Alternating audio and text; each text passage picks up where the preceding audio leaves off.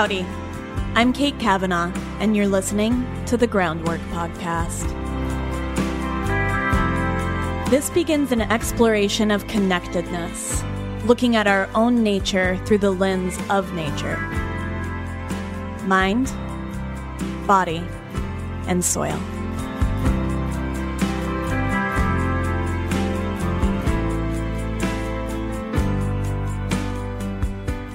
Hello, and welcome to the Groundwork Podcast, where we explore the interconnected themes of mind, body, and soil. I am your, as ever, grateful host, Kate Kavanaugh, and I am coming to you from an early September evening. I have to be really honest with you. Sometimes I know exactly what I'm going to say in an intro and I find them very easy to record.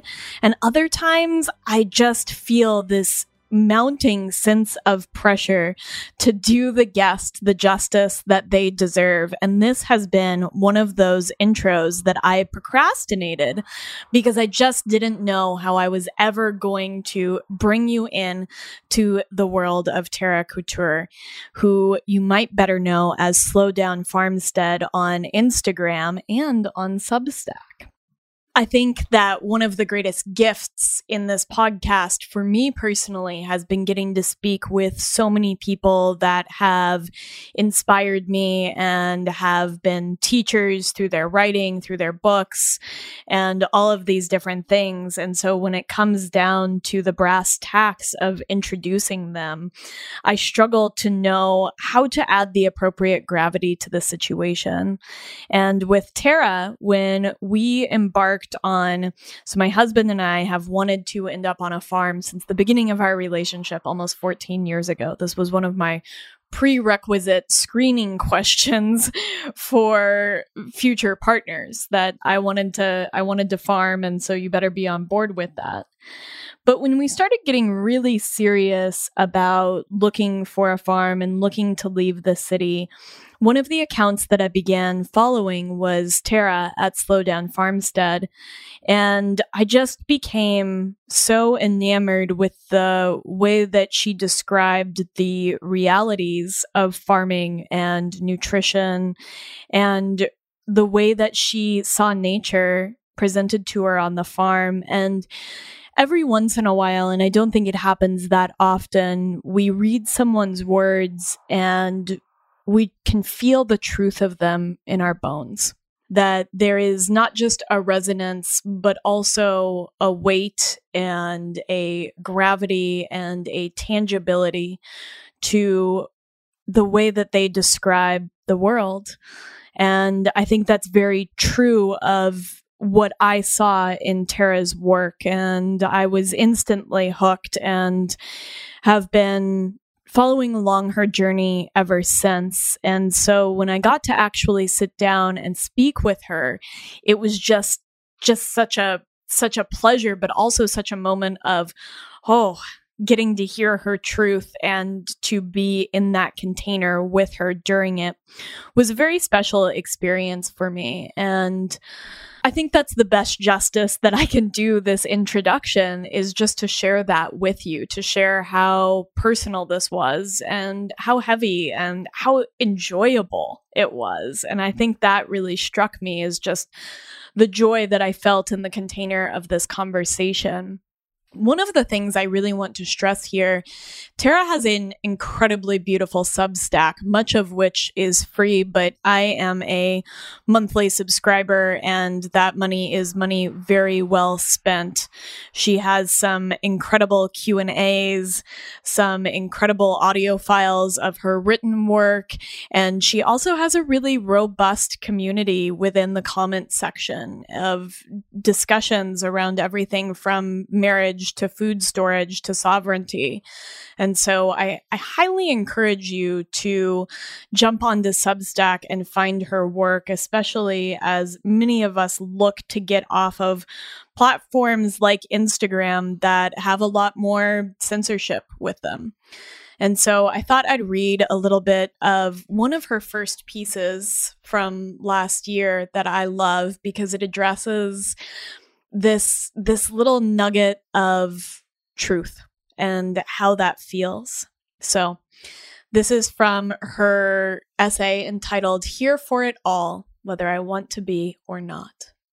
When I'm in nature, I see all around me the thing I cannot find in man made systems of commerce and controls. I see truth. I see raw, unadulterated, unconcerned truth. I can retreat into the bosom of the forest and just observe with humility as all of creation teaches me. There's never any promises of blissful comforts in exchange for my cooperation. I am not offered protection from her wildness and danger if I remain quiet. There are no bargains to be made at all. It's a take it or leave it proposition. Beauty and horror, peace and fear, acceptance and challenge. All of life into death and back around again. And of course, you could remove nature from that paragraph and replace it with us, with our bodies, our wondrous autonomous selves, but there really is no need. The more truthful approach is to understand that the words are interchangeable as they stand. There is no division, no me, no you, no me, no individual tree. We are all enmeshed and entwined in this wondrous dance of life, and soon enough, the mysterious dance of death. One of the things I love about reading is that oftentimes we find in the words of others a vehicle to bring us back home to ourselves. It's the same thing I love about podcasts in many ways that through the sharing of our own stories that we often find what is true for us and a sense of ourselves in the context of listening to others. But I find I've found this throughout my life in literature, in nonfiction, and and in the works, whether they are essays on Substack or books bought at a thrift store of others, that I get to come home to myself and I get to come home to ideas that might not have found root in other avenues. And so I view the words of others like little wondrous seeds. Sometimes they are seeds that plant an idea that begins to grow within us, like the one that was planted in me many, many moons ago around farming when I was a, a an early teen. And sometimes they're breadcrumbs that lead us back home. And so I think that Tara is one of those people that is scattering those seeds, is leaving those breadcrumbs. And I encourage you to find and enjoy her work to its fullest. We have just a little bit of house accounting to do before we dive into the podcast with Tara. One of those things is just to let you know how grateful I am that you tune into this podcast every week. It just floors me that you keep coming back from more. And I am just so heartened to explore these guests and these concepts of mind, body, and soil alongside each and every one of you. I am just really appreciative and really floored that you're here and that we're building this little community together.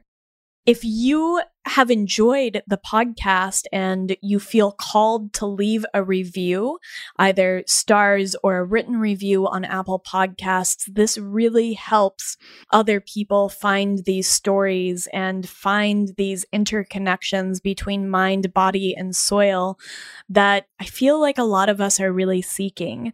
And so I just would deeply appreciate that if you are feeling so generous without further ado, I'm not going to dilly dally on this one, even though I already have dilly dallied. I just want you to hear this incredible interview. So without further ado, Tara Couture.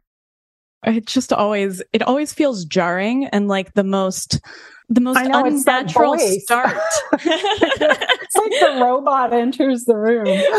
yeah, and I think so. I kind of like to hit record before and just kind of ease it a little bit. Um, but I actually actually wanted to start with this idea of preservation, I know I'm catching you right at the peak of the season, which I'm so honored that you would give of your time in that space.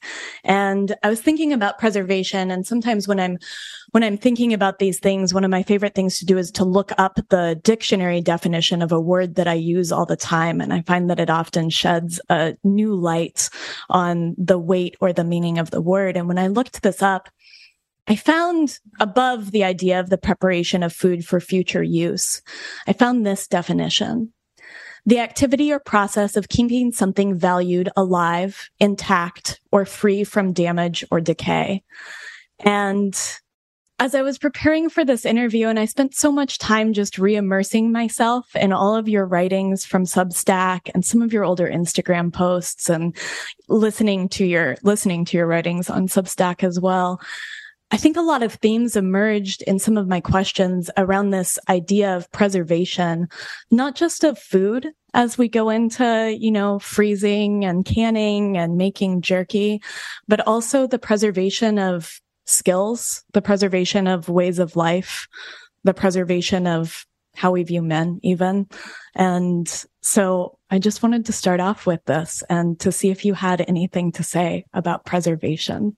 Oh, I love that as a theme. It's beautiful. And I guess, I mean, I've never thought of it that way, but I guess that's lot, a lot of how our lives are sort of centered around that theme, really, when I think about it. But for us, it was a reclamation, like reclaiming that which we wanted to preserve because it wasn't passed down to us. You know, I think there was, a, I think that's a, a, really common story is that we've all had to sort of reclaim a lot of those skills and ways of being and maybe untangling from implanted ideals or values or principles and figuring out what's our what is ours. And then the idea of giving that to to like our children to be able to say you know maybe the mainstream sort of like this collective idea of what is success and what is a good life and all these things. Maybe there's something more than that. So it's a i'm going to think about that more kate because it's a really beautiful way to um to really nicely orbit all these ways of being around is that word of preservation. It's beautiful.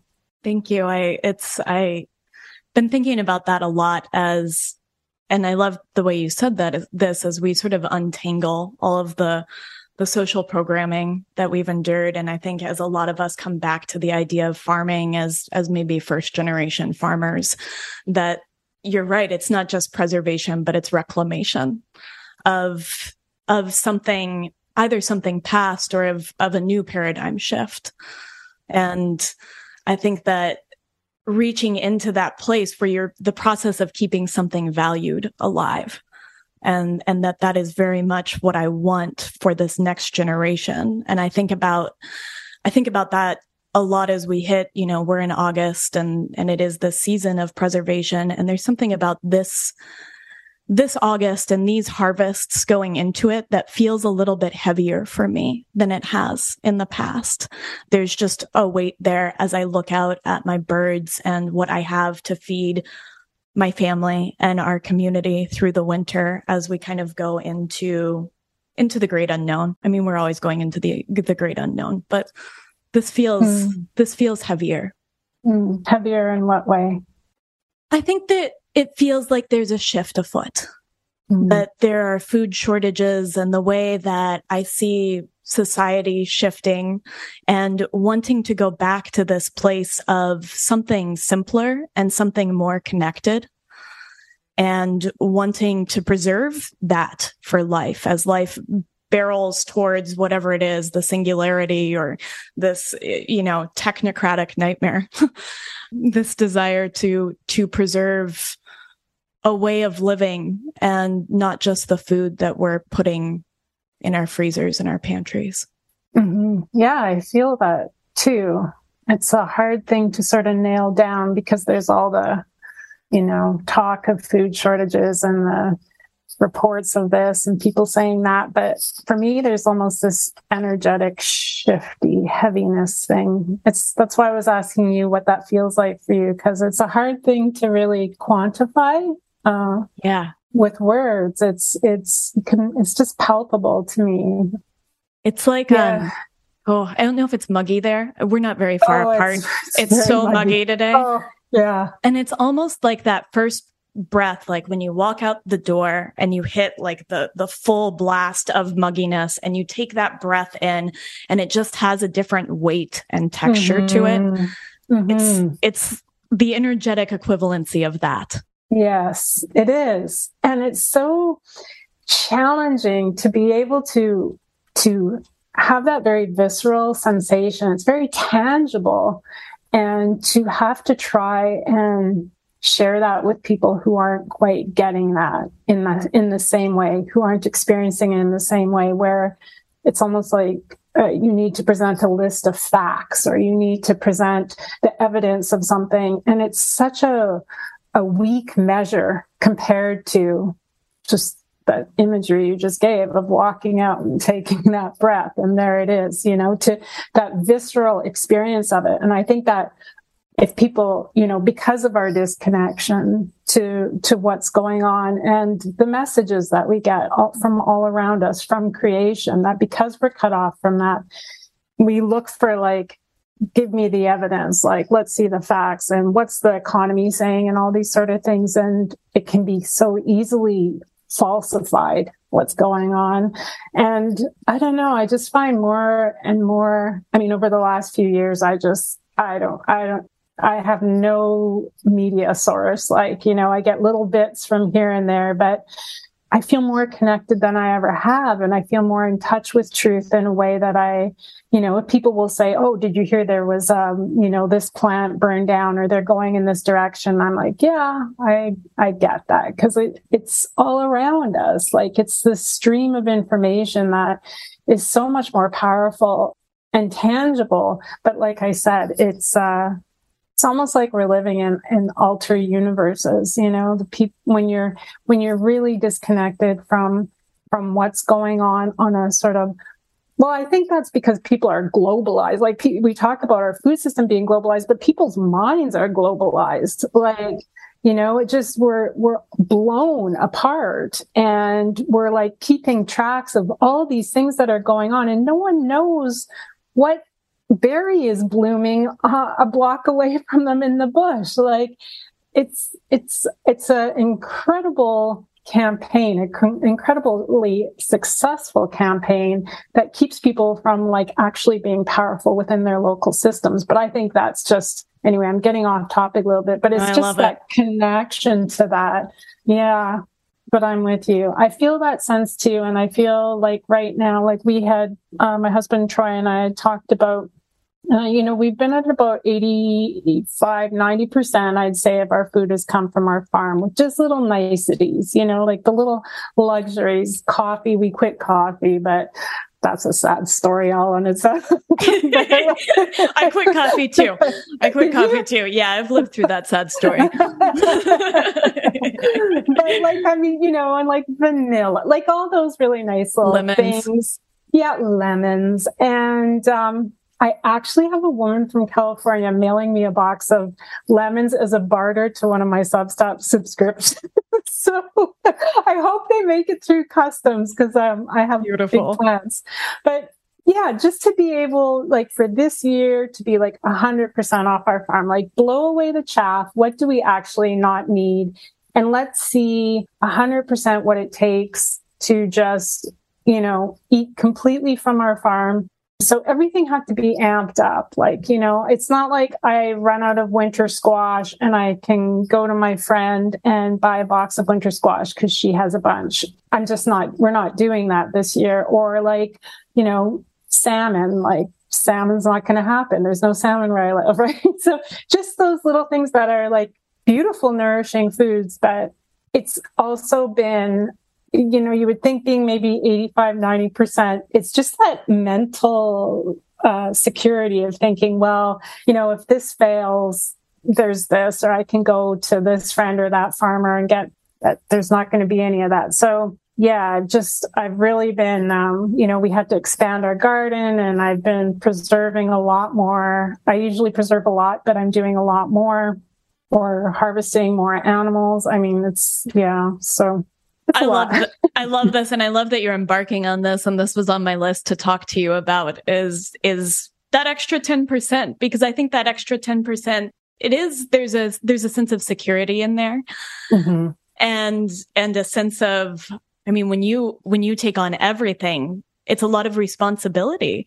And the buck really stops with you if something if something fails to grow if some i know we had a bunch of winter squash that didn't germinate this year and and and so that that problem then becomes your problem for the winter. But i think that it also what a way of connecting. And i think you said something earlier about we've become much more quote unquote connected and we are more disconnected and scattered than ever in the globalization of our brains. And so to bring it back to that level of responsibility and connection that it's just your family and the food that you can grow on your plot of land and the animals and, and everything. Mm-hmm.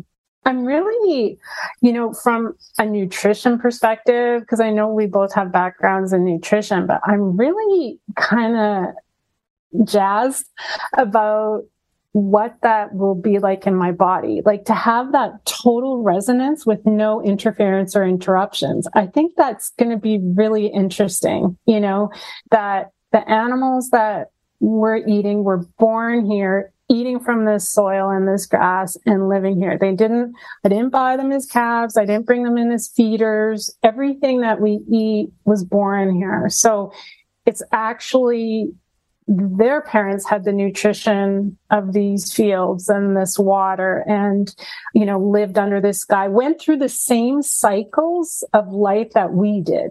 Spring summer winter you know everything that we experienced over the years that our bodies were forming to be you know overturned and bring us to where we are now they too experienced that exact same thing. Like that just kind of blows my mind a little bit, you know? And it's just like also the idea of, I mean, obviously when we eat a steer, we're eating a steer with the organs from that steer.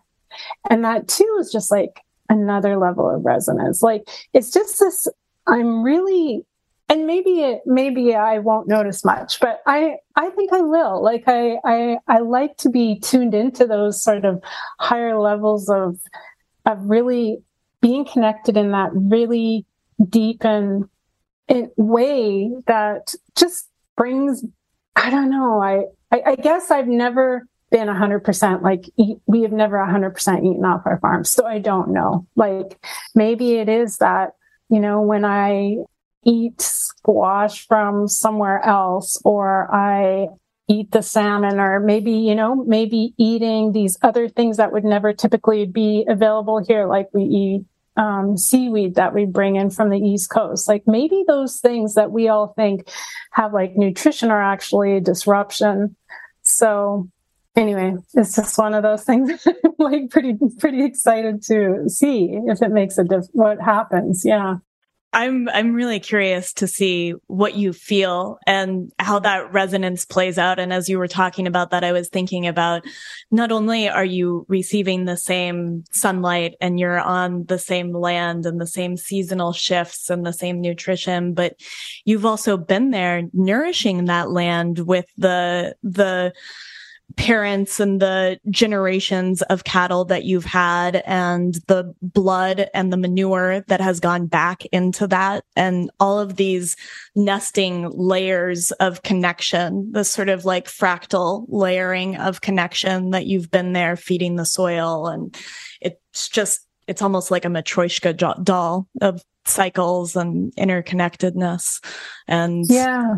And it's, um, to me too there's like a reciprocity and just like in what you're saying too. So yeah i've been there you know i move them every day. I water them every day. They know me. I can scratch them. They you know but there's like when we harvest an animal and that animal's life is sacrificed isn't not more reson- resonant that that animal is sacrificed to me?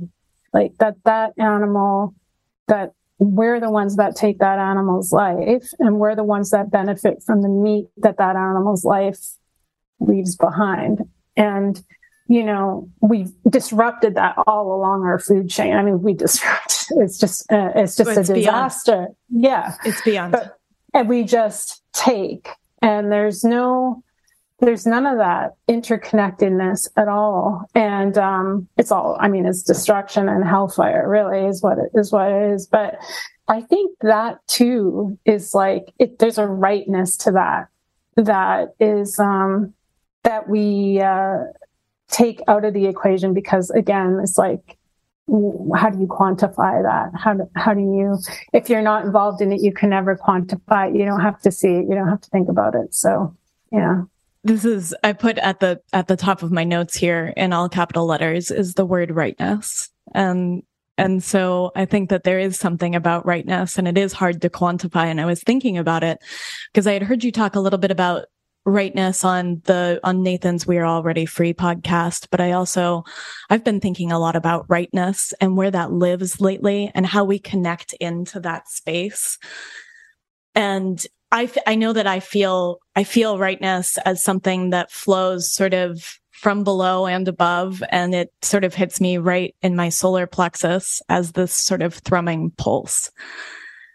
But learning how to feel that underneath all the noise of social programming and my upbringing and my own disconnection, the ways in which I, I am still learning to connect with this space, with myself, with animals.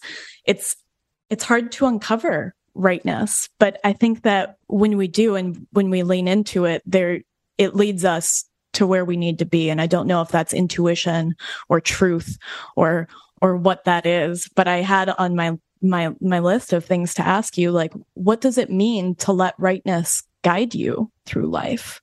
It, it, you know, if there's one word that guides me, us, like my husband and I, it is rightness. And to me, it's moving beyond my feelings, moving beyond my ideas of what's comfortable or um, what's safe, and going beyond myself in a much bigger way to try and bring my actions into union with the natural world, which to me is where I find God is God and our creator, or whatever people want to call it, but I say God.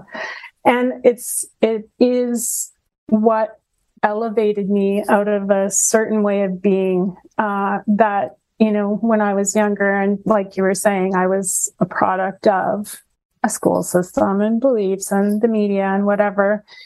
And to excavate that into deeper meaning, I had to bit by bit sort of be willing to be brave enough to let these things go that felt like they were um, safe, but were really just a really neat and tidy container. And I realized that there was really limited growth within that container as long as I just did things that, you know, made me feel okay or did things that everybody else was doing and seemed acceptable and, you know, didn't challenge my beliefs or didn't didn't listen to other people's perspectives and ideas. And i really you know when i look back at that i'm i'm surprised by not surprised i guess but it's just amazing how being willing to challenge those things literally transformed my life in really big ways. And I, I, you know, was really blessed to have an incredible mentor who was a lifelong cattleman, but he really exemplified this drive for rightness above himself. Like he, he put this drive for rightness above the comfort and the security of self. And I it just i didn't i had never met anyone like that before and so humble to be so humble about it really was the authentic part of him was that there you can't you can't have this like um, drive to be you know to be in alignment with the natural world and then be bragging to people about how in alignment it just doesn't it's not it's just not authentic and genuine and i'm I was so hungry for the authentic at that time in my life. I was a lot younger and everyone around me just seemed to be doing the same thing and saying the same things. And, you know, your compassion was displayed by words that you use, but no one was really doing anything. And, and, um, that just kind of left me cold. And so I met this um, man who became my mentor and, um, I could not wrap my mind around how someone that was so deeply connected and such reverence, just reverence, like, I mean, just worship the soil, you know, and the sky and would stop everything he was doing to point out a red tailed hawk in the sky and tell me a story about them. Like, and then go and take a gun and shoot an animal.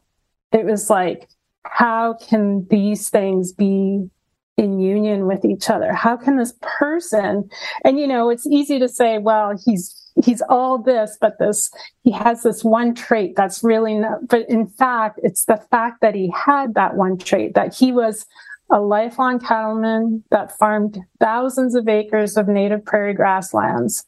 Native prairie grasslands had bison roaming that we had to drive for over an hour to go find, had cattle, just moving through as close to what we could emulate, you know, before before we started parceling off and stripping the land down. And that that he could be so intricately a part of that, like interwoven into that, and still accept and understand that he was the one who was going to go out and shoot the animal and then bring it back to his abattoir and then beautifully butcher it. Like I had to, I had to be, I had to untangle and be like, there's something that I believe that's not right here because I believe in him. And so that's where everything like sort of started for me. But that rightness, like that rightness was such an integral part of who he was. And it was like, I want that. I need to do that. That is, that seems like a reasonable mission for a life is to just align yourself with rightness above self. And it seems something worthy to dedicate yourself to in life. I think anyway, for me. Mm. I, there's so much there. And I, one of the things you said towards the end that as he, you know, this, this beautiful connectivity and then to go out and to shoot these animals and that that maybe and, and correct me if i'm wrong that that initially felt like something something sort of paradoxical mm-hmm. in this and i i think and i know i've i've listened to you talk about some about how you viewed death as a child. And I had a very similar situation that I really wanted to avoid death. I was very afraid of death. It was very present in my childhood and I, I just wanted to eschew it. And it led me down a path of vegetarianism and a lot of, a lot of different things. And I think that connecting with death's place in rightness and in and as a part of that cycle. And and it's something it's a constant act right? Because i think that connecting with that piece you talked about going beyond what's comfortable and safe and that feels so far beyond what's comfortable and safe to us. But that when you when you start to look at nature's little cycles that death is a really important part. And it's you know it's this piece been playing with this idea that death is the place where one transitions into many right? It's it's where where something goes out into the soil into our bodies and and just becomes all these different pieces. But i guess there's just a question in there about that paradoxical nature of rightness and how you put that how that became right again. Mm-hmm. well i think i think everything shifted the first time that I took part in an animal harvest, actually. And it was with a bison. And like I said, we drove for a long time to find them.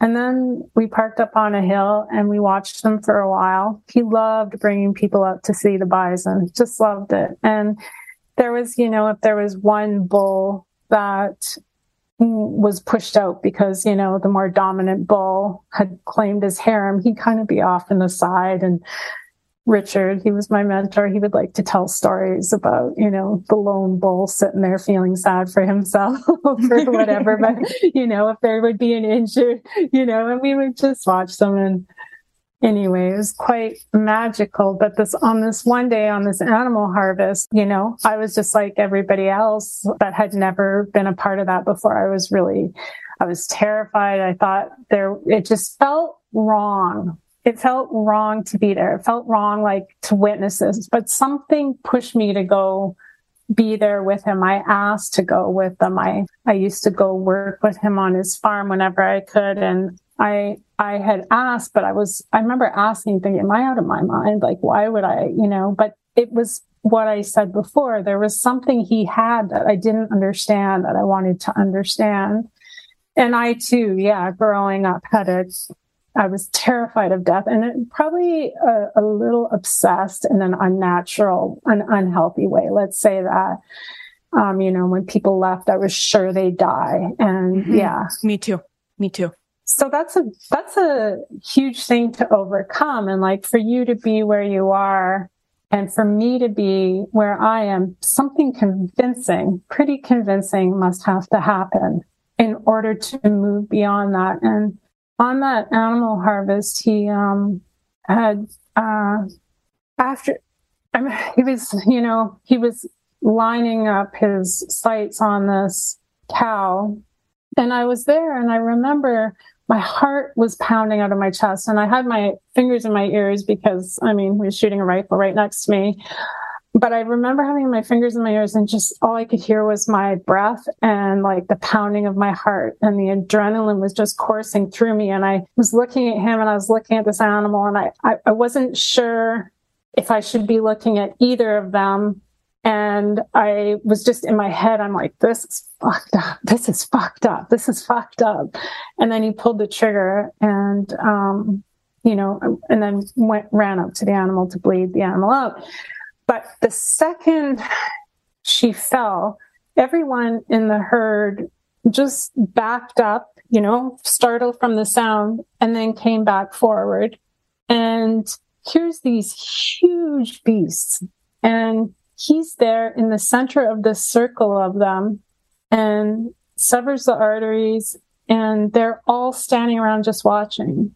And there was such a profound sense of peace that i was you know i was behind him and i thought like we're in danger. These are huge beasts and they have horns. And there was just this dead silence and we're this animal is bleeding into this prairie and he's there with his hands on her saying a prayer of gratitude. And I just put my hands on her. And, you know, like what I witnessed was that there was something transformative happening there. And it wasn't the fading of the spirit, there was an expansion of, and it was all around us. And I had these like, beasts all around me in dead silence, just watching. And I had this man next to me, one of the most beautiful men I've ever known in my life, who I, you know, he's dead now and I, I miss him so much and I loved him and he's just one of my best friends. And, um, there's this animal who is literally taking up space, not receding. This just expanding all around us and it just moved right through me like little invisible molecules just all around us.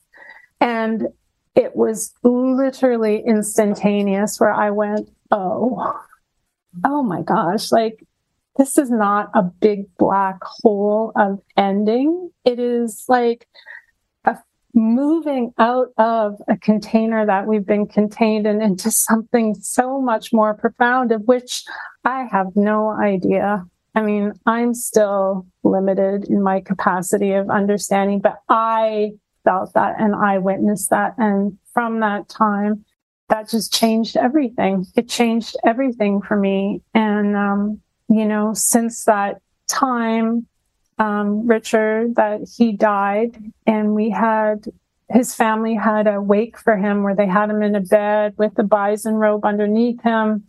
And he was there for a couple days, and we could go and just be with him and touch him and spend time with his body. And that too, we he was there, and you know, I I've since experienced death in very profound and horrendously heartbreaking ways with the death of our daughter. And I won't say that it's, I won't say that there's anything beautiful in that at all. And anyone that would say there is would be fibbing. However, she teaches me daily and she doesn't teach me by her memory. She teaches me by her presence and um, she is profoundly around us and profoundly powerful in how she has expanded and our relationship is intimate and connected and I miss her terribly because I am a physical limited being.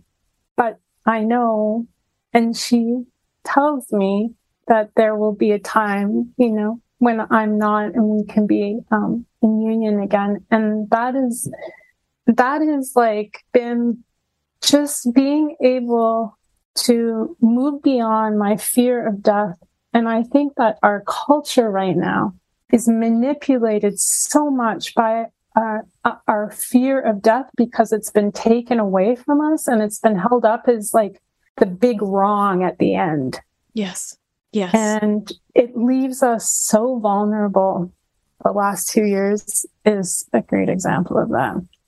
But bigger than the last two years is just people's limited experience of life in service of the God of safety, which does not exist. No, no. And any anybody who says that it does, that's an illusion. I mean, it's it's an illusion. It's a lie. Mm-hmm. And we it want keeps us small. It keeps us small, and I think that our human nature is to want to be comforted because I think that from this container, death does look like where something narrows and becomes a pinpoint and an ending and it doesn't look like this I mean, your your beautiful explanation of this transformative expansion. And I think that we're afraid of that abrupt ending into nothingness because we no longer can touch death and connect with it. We don't have wakes where we can be with the body and spend that time and grieve grieve fully in those moments and all the moments after that we spend grieving when somebody goes and to to connect with that and i we just tuck it away in these little hospices and we tuck it away in our factory farms and and so that we can't see it and then we lie and say that this plant-based burger like that that's how we'll cheat death. We'll cheat death this way. Exactly. Yeah. And how what a ripoff to us as human beings. I mean what an absolute theft of our experience of what it is to be a human being. Like what you just said about, you know, we don't, the, the grieving, we don't grieve. We don't grieve. We don't want to be sad. We don't want to be immersed in that type of pain. And you have to, if you want to have like overwhelming moments of peace and connection, you have to be willing to take it all. You have to have it all. You have to be, you have to be willing to be just flattened with heartbreak. Sometimes people say to me, you know, I, I can't do that. My heart would break. And I'm like, yes. And then you, it would beat again. Exactly. yes, it yes, does. And it does. we live in that. We have to, we have to live in that and, or we don't and we can numb ourselves. And there's, our world offers us countless ways to numb ourselves, you know, TV, wine, pot, whatever. There's a All million ways. Everywhere you look. And that's what we're set up for. Yeah. And I, and of course we want to avoid pain. I mean, that, that is, I think that is just the, the nature of being human. And I think that something that we talk about is that if you're numbing those low lows, if you're numbing that heartbreak and just the vast expanse of grief that it is to be human, then you're also numbing the, vast expanse of connection and joy that we are also open to experiencing. You can't, you can't only numb the grief without also numbing all of all of that joy, all of that connection. It doesn't work. And it's a it's a bill of goods that people have been sold, this like rabid chasing of happiness. Like it just it to me, even the word happiness, it's like you know, the fake icing on the grocery store cake. Like what, what, there are moments of happiness and joy, but what is the substance there? Like what is the, the stuff that really cares, carries you through and nourishes you? And for that, for the real stuff, yeah, you have to show up and be willing to accept what comes to you, even when it is the most painful, excruciating thing, and you think you cannot live through it. I mean, that anyone that has lost a child will tell you that. And you know, when you do that, when those moments, like the simplest of moments, you know, a little goldfinch comes and lands on a thistle two feet away from you and just looks at you it blows you open with its beauty because there's nothing, there's no defenses. There's just open, raw, gushing heart. And wow, is it miraculous that a little bird like that would be willing to share such a close space with me? And like me, little me. and you get to you're not numbed to it. You're there. You you're so when those little breaks of sunbeams come in and warm up all that pain, it just feels exponentially more connecting and beautiful and hopeful. But if I'm not there, if I shut that all down, I'm shutting it all down there's no magic filter that lets you get rid of the bad and keep the good. That's a lie. No. It doesn't work that way. Mm-mm.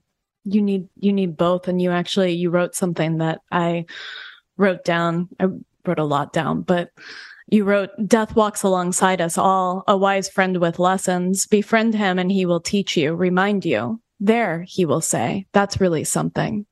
Why waste your time on that? He will challenge. Slow down, he whispers. You just missed the most important thing of all. And I think when we invite in a relationship with death, and I think there's a lot of death that we don't invite in also. But when we invite in this relationship with death through our food, I think you begin to crack open a little bit of the container that's holding you in and keeping you apart from that vast expanse of those moments where you're next to the goldfinch or no i sat with i sat with one of our goats that we had to bottle feed last night and just thought about the there's this little goat running up to me her her little tail wagging you know just just thrilled to see me in the midst of a thunderstorm and standing with me and looking out the barn as it just poured rain. And what an incredible thing to experience such closeness in that moment. And I think it does when we invite it in and and for me a lot of that initiation beyond my childhood and beyond that immense fear has been through food and this invitation of connection through raising animals that we would then kill, that we then eat. And it started to break through. And I feel like those little sunbeams that you talked about can get through maybe just a little bit more of this container of being human. Mm-hmm. Yeah, that's beautiful. I, same with me. Um, it was through food that I came to farming and came to like these deeper understandings and this connection. And I guess that, you know, it's that, it's always like that place that I'm speaking to people that I know haven't maybe necessarily had those experiences. And so how to, how to connect them in that way. I mean, I, this is something I think about often, you know, I, I often have people say to me, you know, we, I'd do anything to come and harvest an animal with you. And, you know, mm-hmm. uh, uh-huh. Uh-huh. yeah. First of all, it's very sacred for us. And I don't know that inviting a group of people into that is the right way to do it. But I also would, I think that their desire is genuine, a lot of them, and they do, and it would be a beautiful gift to give to people. So I don't know, there's just the way everything is set up, you know, for this, this disconnect and for this separation. We're in a place where I think more people are wanting to come to it, and they do come to sort of these ideas through food, and they want to have a more participatory sort of like experience but I think that that's lagging behind a little bit where we're where we need to go. So I guess the best I can do is talk about it. it's funny. That... We've my husband and I have hosted over the I mean we've been butchers for over a decade now. And my husband and I have hosted a couple and attended several different slaughter events with various people over the years. And so we have been both host and attendees. Okay. And I think that's interesting what you said because I am also I'm also reticent to invite it in here on our farm where it feels like this sacred and very intimate act mm-hmm. of um, communion in a sort of way with our food and with our animals that we have loved.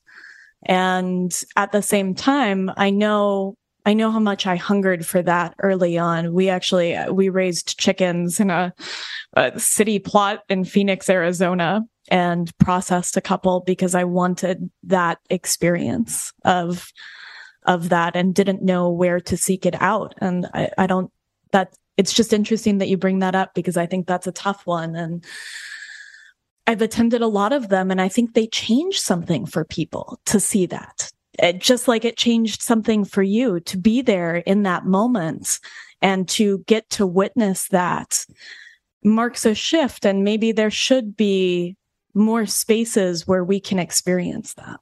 Mm-hmm. Yeah, I think so. I was getting more involved with sort of getting mobile abattoirs. Uh, they're illegal here and get, getting them. Um, but it's, you know, it's that's a lot of moving into the fray of politics and stuff like that. But I think if we did have systems like that, it would it would open it up a lot more for people. Um, and it's I think Canada is a lot more regulated than than you guys are. So, but we'll see. Maybe things will develop. But yeah.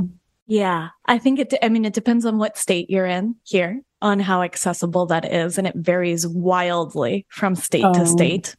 Right. Uh, and hmm, yeah, I, I think that when regulations get in the way of what is the natural state of human connection to our food, I mean, this would have for millennia and eons, we would have been connected to hunting our food and to this idea of death from an early age.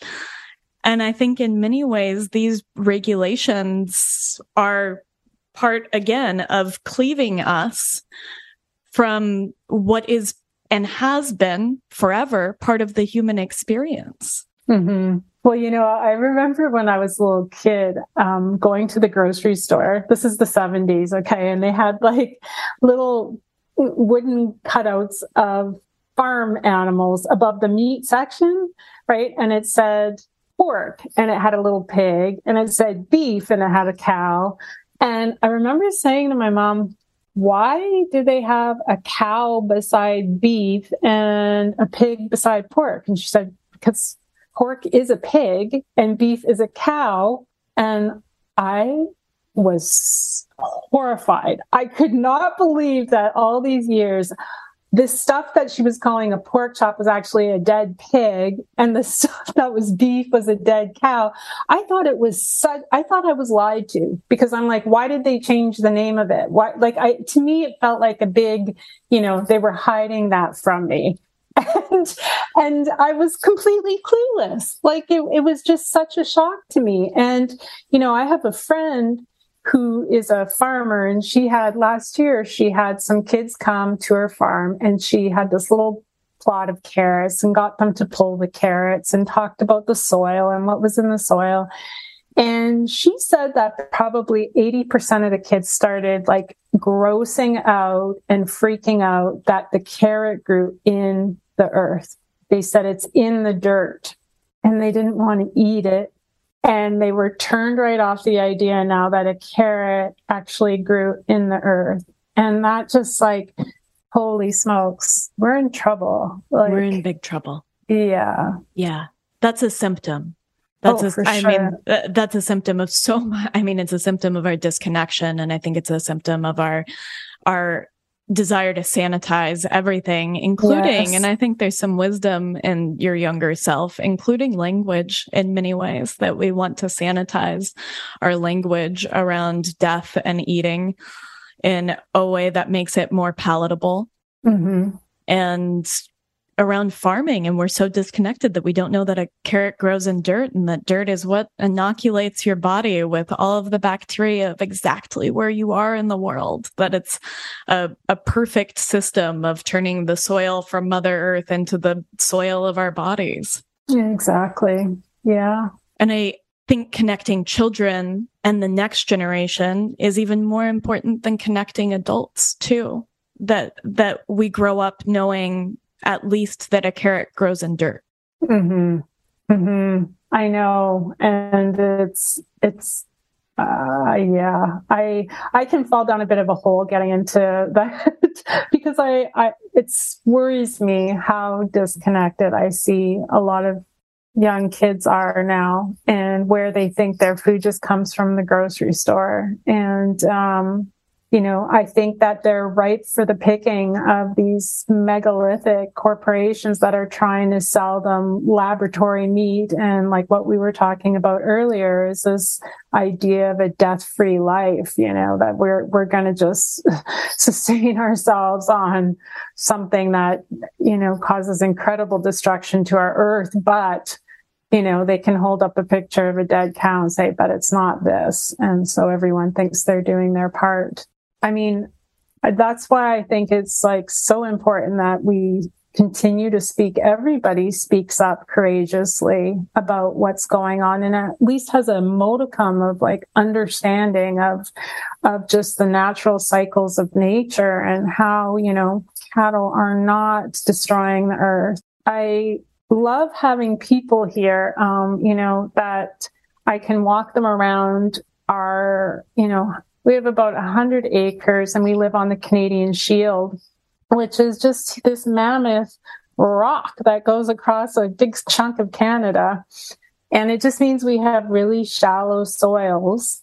So do we. And yeah, it's a challenge with fences, isn't it? We're on shale. We're on. Okay. We farm rocks. We're, we just live on a rock. yeah, same here. but it's like um, you know, we um, the biodiversity here is just gorgeous, and there's no way I could grow 100 acres of soybean or corn or any of these like commodity grains in order to make a patty of like your of this meat, uh, pretend meat. Um, there, I mean, you would literally have to destroy my entire farm. You'd have to raise it all. You'd have to bring in like soil from I don't know where you're getting it from.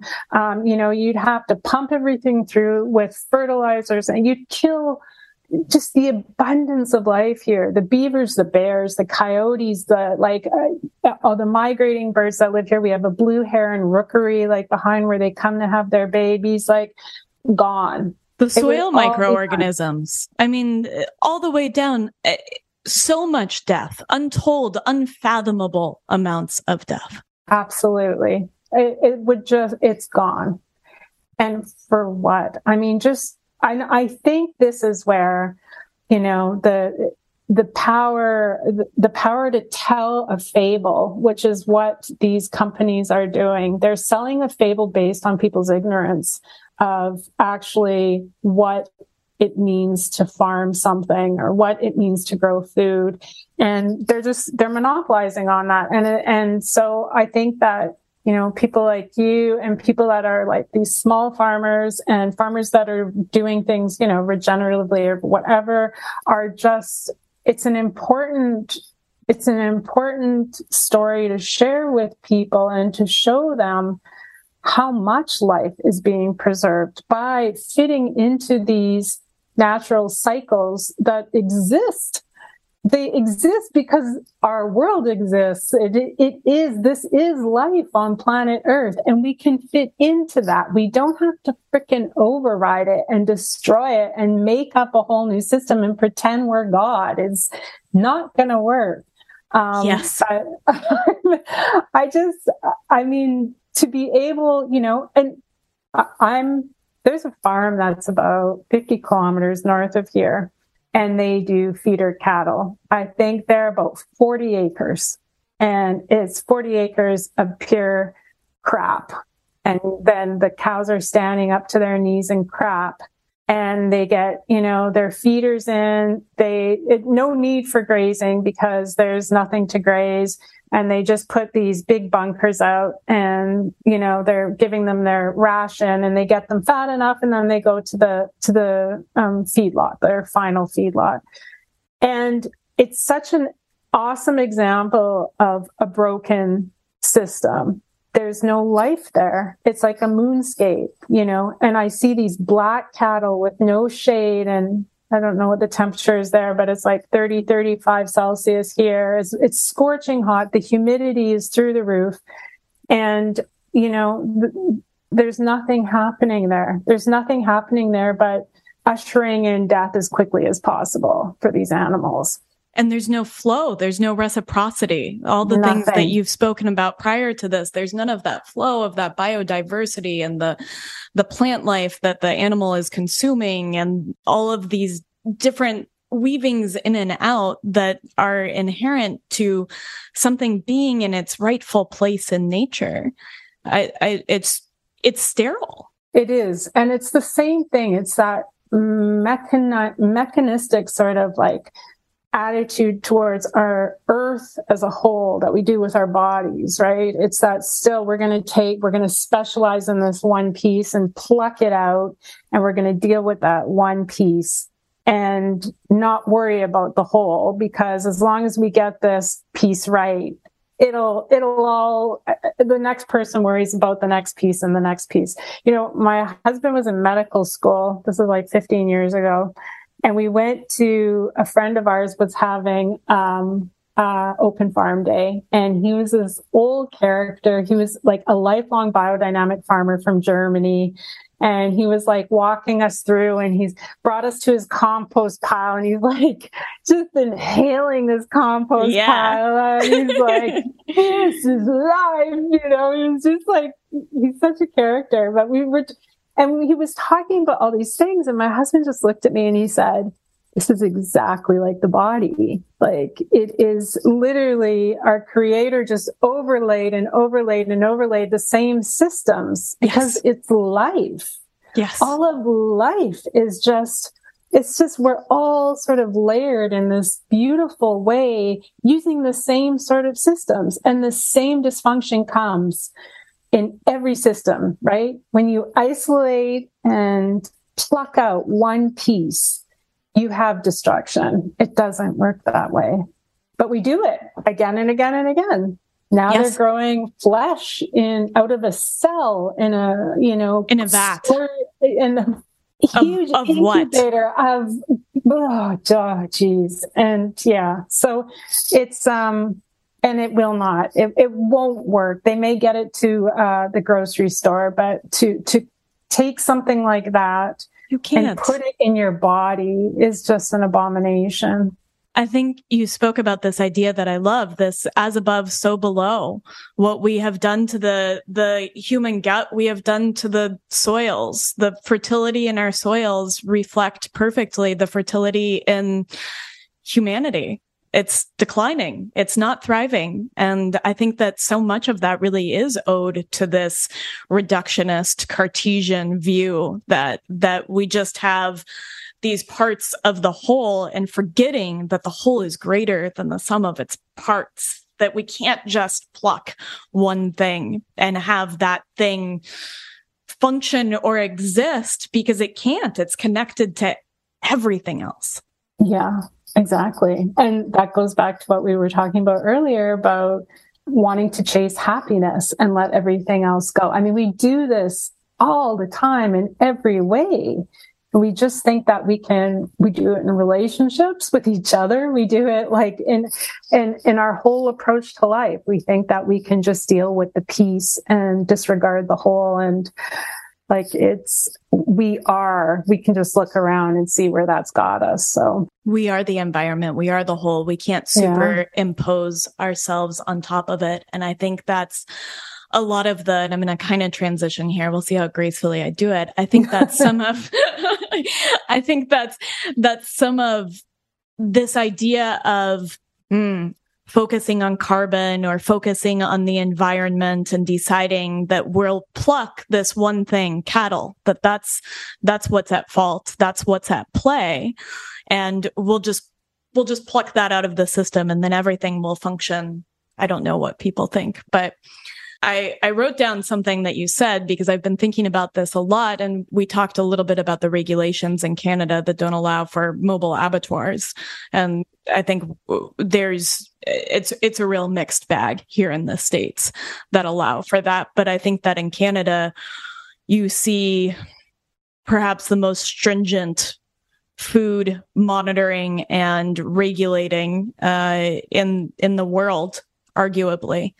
And I, I, wrote down something you wrote that I loved, which was we're not concerned about our b- ability to feed ourselves. We're concerned about our freedom to feed ourselves. Yeah. And I wanted to talk about this because this is part of what's weighing heavy on me. That's part of that muggy, deep, heavy breath of air that I take this season of processing as I watch what's happening in the Netherlands and in New Zealand and Ireland and uh, you've talked about the census, the censuses, censuses. I don't know what yeah. the plural of that word is. The census that they're, they're conducting. um, in Canada, you know, how many animals you have and how many vegetables you have and what you're doing. Yeah. The, um, there's something happening there. We used to get, um, so we've been farming for about 12 years now. I received one census in that time. And I got one two years ago. I got another one this time. And when the census came, we started getting phone calls on both my husband's cell phone and my cell phone multiple times a day. It was truly harassment. Oh. It was truly harassment. And then we got a letter saying that we would be fined and that it was illegal not to fill out our census. And they sent us another one. And on the top of it, it was quite different than other ones we had received where it said, this is your biannual agricultural census. And I'm like, oh, well, that's sneaky because it never used to say that. And so I contacted a few of my farmer friends and I said, are you getting this census thing? And they said, yeah, which is strange, but the questions were everything from do you have birds? What kind of birds? Oh, you have turkeys. Then that opens up a full, like, sort of like slow chart of how many turkeys? Were the turkeys born on your farm? Do you hatch out your own turkeys? How many poults do you have? How many poults do you have a year? Where do you buy your feed? Do you have feed? You know, and then it was the same thing for every single animal. Do you have pigs? What type of pigs? How many pigs? Where do the pigs oh, live? Tara. Uh, oh, it's very concerning that is very concerning. Yeah. So, um, and then, you know, what do you feed them? Then, of course, and then there's the whole thing of like, if you have vegetables, how many acres, how many square footage, um, you know, do you sell them? Where do you sell them? Like in Canada, I mean, in on where I live in Ontario, I can't even go to a farmer's market and sell eggs. It's illegal to sell eggs people have to come here to buy the eggs. And I mean, raw milk is so illegal in this country. It's, it's, you guys look like you're like yeah. without regulations oh, yeah. at all oh, compared oh, yeah. to us. Yeah. Oh yeah. They send SWAT teams in Canada oh, for, for it's, distributing raw milk. Yeah. It's crazy. So I am really concerned about what you know, because I'm not sure if you heard, but like, you know, talking about the Netherlands farmers, Canada has now announced the exact same regulation that sent them into protest with our, with our prime minister, with reducing these fertilizers. And look, I am not a champion of like these types of things, but this is, there's I. a bigger issue here. yes. and uh, that's not, this is not the objective with what they're doing. I mean, last year they said they were going to stop selling pickup trucks. Well, that's a whole class of people you're taking out of the equation because uh, a lot of our friends are tradespeople. We need a pickup truck to do what we do. So do we. Um, yeah. So um, this is, you know, to me, it feels very much like a class thing. Um, you know, we just invested, I think, what was it, 8 million or 80 million taxpayer dollars in the biggest cricket factory in the Western Hemisphere in my province. Yeah, our taxpayer money went to a cricket factory in southern Ontario. Oh. So this really tells you, um, you know, where we're going and whose dictates our our government is following, and so it's it's a worry. But what do you do with that worry? Like, I mean, are they going to start? I was listening to something the other day, and they were talking about owning land, and I think it's a lot of people's objectives they very well could tax us out of our land if yes. they want to. I mean, there is nothing that's for sure. There's just nothing that's for sure. So I have to operate in a way of faith and hope and goodwill and try to do what I believe is right. And I have to not ignore the fact that this could all be taken away, but I have to do that despite of the fact that there's nothing concrete. There's nothing absolute in this life. So can I still, there's, there's no safety. There's no, there isn't. But so what, do, you can't let that no stop you from doing these things. But I also am a huge believer in civil disobedience. So am I. And so that's, do I need to fill out the census? Well, you well, I think I think we've seen that Canada is excellent at protesting, and yeah, seen some good. of the pretty good, pretty good. Pretty I think good. they, I think they they put the rest of us to shame in a in a positive way um, uh, this past winter, and so I think that's hopeful. But I also think that that's one of the reasons that I want to talk about this more because I think that the more that we understand that the many, I mean, the few people that want this, that want, and I have no idea what they want. I, my husband and I talk about this a lot. I cannot really fully wrap my mind around their motivations because uh, there's there's so much money there i mean maybe it's more money but i think that there's something more insidious than that mm. i think mm. that there's there's a desire to to break us spiritually to separate us from from everything that we know and that keeps us connected and in this space of having those high highs and those low lows and mm. this aspect of numbing us and i think that when when people control food you control bodies and you control minds and Absolutely. and i think that that's that's an entry point and i often i often come back to this idea my my father was a strange man. He grew up in the depression during the Dust Bowl in the South and in Oklahoma here in the United States. And he used to say that when, when bongs are outlawed, only outlaws will have bongs. Mm. And I, hmm. I think about that. I think about that with beef sometimes when, yeah. When cattle are outlawed. Only outlaws will have cattle. yeah. but it's true. Yeah. It's true. I mean, we've literally talked about, you know, what is, we're having those conversations. Like, what is our bailing point. Like I know so many people over the last two years that have moved to like Costa Rica or moved to like places in the US that are a little more, um, you know, red states, I guess you guys call them. Um, mm-hmm. but you know, um, that seemed to, be, but it just, it all feels sort of tentative to me, you know, like who's to say, like where's, you know, and is there something that you'd be willing to just stay and fight for too. I mean, I I don't know. I, I don't know what the answer is to that, but they're not taking my cows. I'll just say that. I'm keeping those. But um, do they need to know if I had uh, three calves this year? No, I don't think so. You know, now because I really think what this is setting us up for is taxation on cattle, especially like I think that will be the first step. I think they're going to try, you know, whereas in the Netherlands, they're offering to buy their land. In other words, steal their land. You know, that is ominous as hell. It is. I yeah. mean, that is scary. And, you know, here, I think it's going to be taxation because that's what our country does. Taxes everything. And I think that will drive a lot of people out. And then I think it's going to be sort of penalties based on what you have there. They, a few years ago in our province, they GPSed all the wells and then made it illegal to dig a well.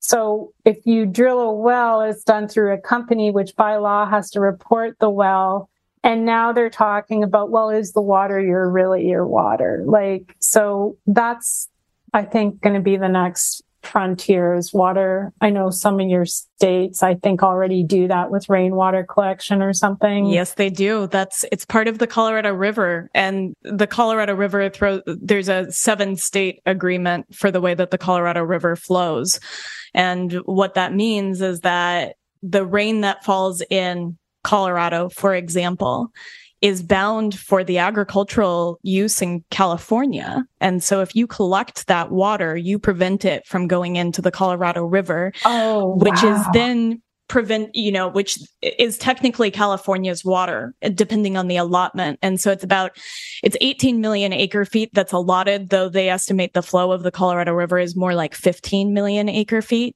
And each state has their allotment and that has to be divided between both uh, urban and rural use. And so as you see these big cities pop up in very dry and arid places like Utah or Arizona all of that water is being used in this 100 year old agreement between those states. And so you can't collect rainwater because it's technically California's rainwater. Oh, wow. I did not know that fed into California. wow. Huh. Yeah. So keeping a, a couple rain barrels of water is illegal. It is. It is. And that is, that is not your water. It has already been agreed to. It has already been sold to someone else. And I, I agree with you. They're actually that same well situation. They're talking about that in California. And I think that water will become a very heated issue. I come, I come from the West. We live, we live in on the New York Vermont border now, but I'm from Colorado. And I think that that will increasingly become part of the conversation. Mm-hmm. Mm-hmm.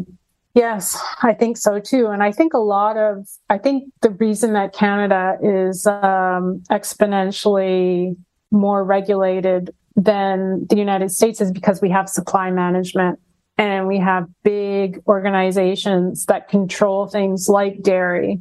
We have the turkey farmers that control the allotment of turkeys. We have the chicken farmers who control how many chickens you can raise. So I can't raise 150 birds. I'd be, uh, that's illegal. I have to apply. no. So um, I, I, can't didn't raise, realize. Oh, I can't hey, I can't raise 51 turkeys. That's illegal. I can raise 50 and under. Because there's a, I don't know how to say that. There's, there's a, a monopoly. There's a turkey monopoly. That's right. That's right. They're called the Turkey Farmers of Ontario. And a few years ago, they tried to get a bill passed that it may, would make it illegal for us to raise turkeys outside, full stop no turkeys being raised outside. And this is when, do you remember a few years ago, there was, um, it wasn't avian flu, it was, there was another bird flu, or was it called bird flu or was it something else? It have been bird flu. There was H1N1. I don't, I, yeah. Anyway, all, these, yeah. They were using one, they were using one of those and saying that the, because they raise all their turkeys inside, that it was the small farmers and homesteaders that were like going to kill their birds mm-hmm. that were so immunocompromised, obviously. And so they tried to get, and they came pretty darn close to getting it made illegal to raise a turkey outside. Um, same with if I, you know, I have friends who raise turkeys or sorry, chickens, meat birds they have to get uh, they have to apply for a special permit and get uh, regulatory approval to raise meat birds outside under the artisan program right? So it's monitored.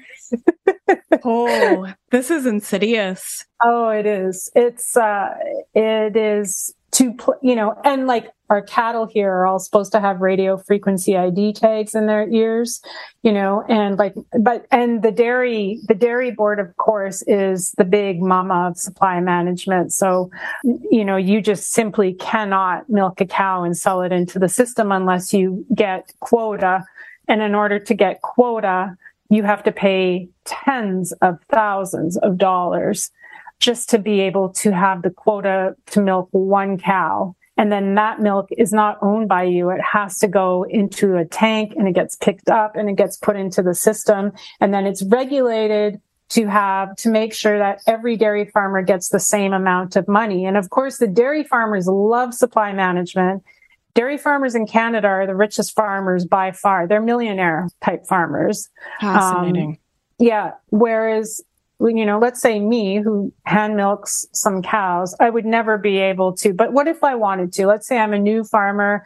I'm 25 years old. I want to milk 10 cows and sell them into the system. I have to be able to buy quota in order to get into the system. So unless my mom and dad can loan me a few hundred thousand dollars to get going and then all the equipment and everything else, I would just have to be a millionaire. But what it is, is it's it's either passed down generationally this quota or the big megalithic farmers are buying up quota from smaller farmers as they're going down and we're getting bigger and bigger uh, farms. But this is there's zero competition. It's why in canada a one pound block of organic butter is at $13 right now um, you know, we go to the States and see what you guys are buying for dairy. It blows my mind, like how the difference in price between what we would pay and what you guys pay. And that's because even imported cheeses get all of these taxes uh, levied on top of them to make them so that they're not uh, cheaper than the Canadian cheese. Not so it's com- very protected competing. market. Exactly. Yeah. But this is why we'll never have raw milk. This yeah. is why Canada can never have raw milk unless the quota guys that the supply management decides they're going to sell the raw milk and then we still wouldn't have it because it would never be locally for wanted. the people. Exactly. Yeah, it would never be what you wanted and raised in the way that one might be looking for when they're looking for raw milk. I, exactly just the way that you're speaking, it sounds like a dystopian novel. I knew, I knew a little bit about Canada and I don't think I, I did not know the extent of it. I don't know it now, but it sounds wild. And I mean, it is the real centralization of farming that prevents people from accessing nutrient dense foods and accessing connection too. And I think I'm going to pull, I have a quote that you pulled about small farms that I loved because I, I love this idea. My message has always been that the answer to our mess is more small farms. Small farms on every corner, cheese farms in every community, diversified family farms, each raising a bit of this and that. Small farms for raw milk and small farms for fresh lamb. Small farms for sweet summer produce and eggs. Small farms that care for the land, that know the land, that share the ethos of stewardship with the eater who is invested in their success. Small farms scattered about like stars in the sky, just as it once was. Many small farms in many small communities make nobody rich, but they do make people healthy and connected. And that's a serious problem. And then you go on to talk about it's a serious problem for all of the governing bodies that you just mentioned. Mm-hmm. Yeah. Um, you know, where I live, I can go for a walk and there's this old cheese factory. And there's a, a man that owns it now and he's using it. He makes beautiful crafted brooms, handcrafted brooms, like traditional brooms. And he does woodwork and stuff. But it's very common around here. There's like tons of roads that are called Cheese Factory Lane or, you know, and it, they were the central hub of these farming communities where people would put their milk in those big steel vats and put them on the back of the buggy and bring them in. And, you know, one person at one farm would be raising the pigs for that year and that would rotate to the next farm. And there was like, you know, these big families. And so it really was a community endeavor. And um, I think that's one of the hardest things right now, what we were talking about before is this reclaiming of what was, but we're missing that piece of community and that integral sort of interwoven interdependence with each other. You know, it's that's really not only is it like the physical scattering of us and what, you know, some people just because you live in the country doesn't mean you want to farm. There's a lot of people around here that just use it as recreation. But it's also our mindset of this like staunch independence. Like that is success, right? As I'm this like independent woman or I'm this independent guy. I don't need you. You know, I don't need you. I am, you know, I'm me and I can do it by myself. And there's this real humbling. Like when you start farming and realize how unnatural it really is to be doing all this alone. It's, uh, it's too much for one person or two people or even three or four. It's too much. It's not how it should be. No.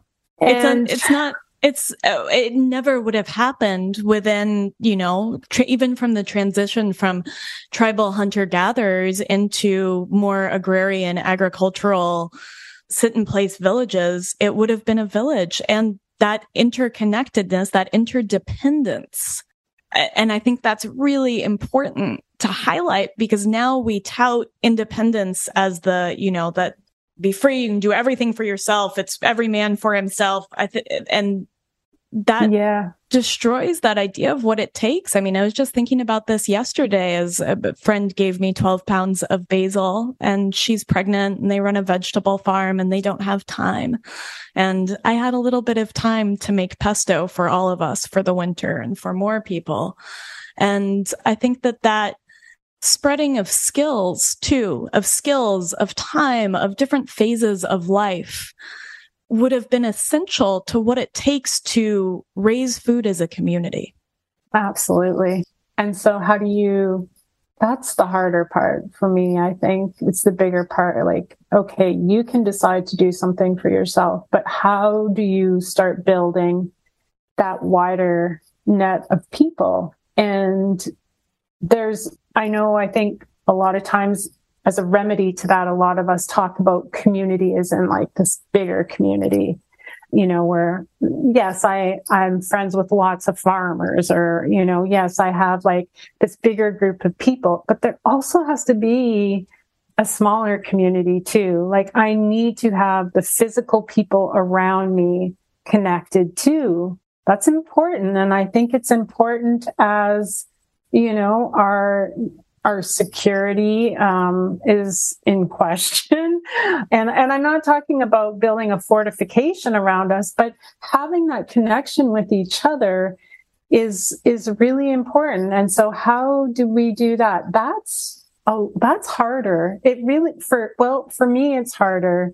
And now I'm dealing with a whole broad spectrum of characters that are actually outside of my community, I like to call. My community is all these people I really like. Like, but my actual physical community, now I've got to stretch myself because it's not, we're so different. Yeah. Like, you know, and oh, what, yeah. Oh, but it's important too. I think this is the original intention of the word behind community is not what we curate but yes. what we're and I'm, I'm just going to say what we're stuck with, right? Like the original idea of community is that we had churches and town halls and neighbors that maybe we agree with and maybe we really enjoy and maybe we don't. And I think that that rich diversity, you know, nature abhors a monocrop. And I think that that rich diversity really makes a difference. And I know that we've been here for two and uh, almost three years now. And we've made a real effort to get to know all of our neighbors and, and to enjoy all of our neighbors for different gifts that they bring to the table, even though we might not be you know, I mean, aligned in different areas. Right.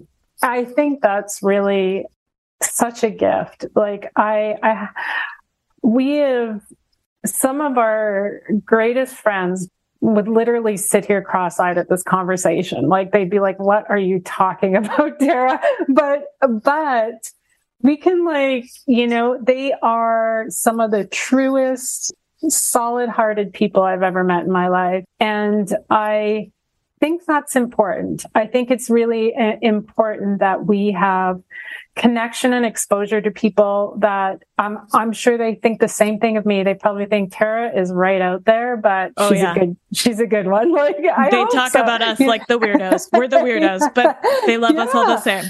It's okay. Like it's okay. And I think that I think so I think that's important because I think now today a lot of times, yeah, we do talk about community as that group of people we like, but I think it's important that we actually involve the everyone around us for all the different um, and all the different people. I mean, there there's you know we really lost that. We've really created these, like you said, uh, these curated groups, and we call them, but it shuts us down to sort of growth in ourselves too, and and in appreciating these these wild characters sometimes who are so different than us and can bring us like it's you know bring us to places in ourselves that that are that help us to grow as well.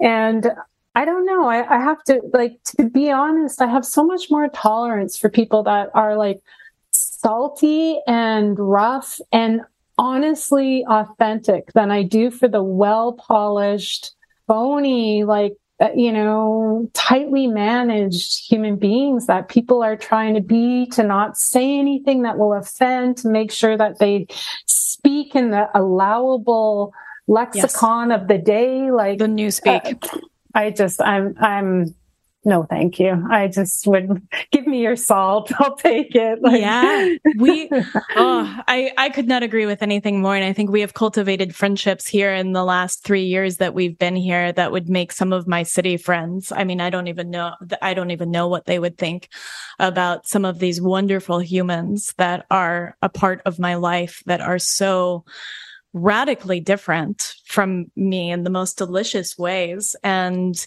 getting to know them and getting to spend time in their spaces with them and to hear their thoughts about the world and the journey that brought them to this space in life has been one of the biggest gifts and that I've received in this move. And I think in, in working in agriculture in general, where it can be a little bit of a, a patchwork quilt of misfit toys. And I think that our lives are better when they are more diverse and when you find that what you have in common, that the politics and the ideologies, those are those are the smallest things about us and that what we truly have in common is care and time and love for one another, that I can sit and share a meal with my neighbors and their politics are completely irrelevant. What's relevant is that we're here together sharing, you know, in close proximity, our land and our lives. Mm, that's so true. It's so true. I mean, I, I don't think we ever talk about politics. You know, when there's something big going on, people roll their eyes and say something, but it's like, who cares? You know, we've got bigger things to talk about. There's a rock to move. What are we going to mm-hmm. do? yeah. We've got important things to talk about here. Yeah and those are far more important and i think yeah. what makes us what makes us human in the best possible ways i love that i told somebody i told somebody last night that uh all of our neighbors think that, and some of them are probably listening to this, but all of our neighbors think that we agree with them politically, but we never talk about politics. And I love this. I think it's so, I think it's so entertaining because our, our neighbors are very diverse in that. And it's just the coming together that I think we're so accustomed to it happening within a, a curated echo chamber that we think that if we're connecting, then we must connect yes. on our belief systems. That's right. Yes, that's very true. Yeah. I think this is a good place to talk about something that I have just been hankering to talk about with you. And I love watching you talk about this over the years. And that is your reverence for your husband and for your marriage. I was reading your, your essay on bulls and men and you said, to me, a good bull is very much like a good man. He is a gentleman inside of a contained power. It's a beautiful thing, really. A bull is representative of so much that is being held up as wrong with men, but in reality is what is most extraordinary. It is the steadiness, the centering and grounding force that their mere presence creates. And I have a, I have a lot of hills I would die on, but celebrating men and masculinity and honoring their unique gifts that they bring to us in this world and in our marriages and our partnerships is one of them. And I, I love the way that you speak about this. Mm. Don't you love a good bull? Yeah, there's nothing better. There's oh. nothing better. There's something oh. about their presence that just sings. Oh. And I oh. think you relate in that essay, they bring a rightness mm. to the herd. And mm-hmm. I, see, I see this with roosters too. We have a very special rooster named Dorian, and he, he just, he brings something into that space that is different than just a flock of hens. Yes, it's true. It's like this, just this grounding force, like this um, lightning rod just drilled into the earth that can take it all yes. and keep it. like, but I, yes, you know, it's, I've noticed with this like general theme of over the years of hammering down men and these traits of masculinity in and this idea that to be a man we have to be to be a good man mm. we have mm. to be an ally to the woman like what the hell does that even mean we have to we have to be in service to to uh, everything she says every want every need yeah yeah and you can see these young men that are being brought up with this this ideology acquiescing sort of to the woman, deferring to the woman. You know, so my husband works in an ER and he could regale you with so many stories of young men, you know, um, and I'm like late teens, early 20s, coming in with their girlfriends or wives in some cases, and how astonished he is by their women speaking for them all the time. They sit there quietly and the wife will tell the story and the wife will present and he'll have to keep saying, okay, I need to hear from him. Like, thank you. I need to hear from him. And it's, he said it's almost ubiquitous now where it's just sort of, you've got this guy sitting there quietly while, you know, the, the story is being told on his behalf. And I think, I think what we're, this idea of look, I could go full bore conspiracy theory here because what is the motivation to weaken a man? Like, what is the motivation? We went from some abhorrent examples of bad men, just like there's abhorrent examples of bad women. We held that up as something like toxic and wrong, and then demanded that in order for them to rectify the situation, they had to be everything unlike this example. And to prostrate themselves at totally. the at the feet of women and to change what it is to be a man, to change everything about them to fit into a feminine paradigm. Oh, and sure. to weaken our protectors, our space keepers. It's exactly it's exactly it. And what did and what has happened? It well, that's what's happened. We've like you, you, you either have a man that's just being himself and fully in himself, or you have a man that is trying to figure out how he can exist in this world in a soft way or in a way that will help a woman to shine. That's not why a man is here. A man is to shine on his own. Where we can, we too, we don't, a man is not here as a frame, this, you know, for our brilliance. They're here in their own right to be brilliant because they are brilliant. My God, like a good solid man is what we need more of in this world, not less of. And the fact that this is being held up as in any way toxic and that what we need to do is diminish a man to make him more like a woman because that is the only way you can make a man more like a woman is to diminish his inherent strengths and traits the gifts that he has been given. And that is not to say that we are not all on a wide spectrum. I feel like I don't even, I shouldn't even have to like qualify that. But of course, we're all different and we are, we all have different strengths and we have different ways of being, and that's completely fine. But to suggest that a man standing in his power is in a, a symbolism of domineering toxicity and is in some way wrong benefits a very uh, it definitely doesn't benefit women because so what who is this benefiting exactly? And so i i'm very suspect of t- this type of like ideology. I i always have to wonder how how did this even get started and now like where are they trying to push this to because there's many women who will say like you know, th- they'll trumpet this whole toxic masculinity thing. They'll echo it and say the same stuff. And then, you know, you see them in relationship and it's like, are you happy with that? Cause you don't look happy with that.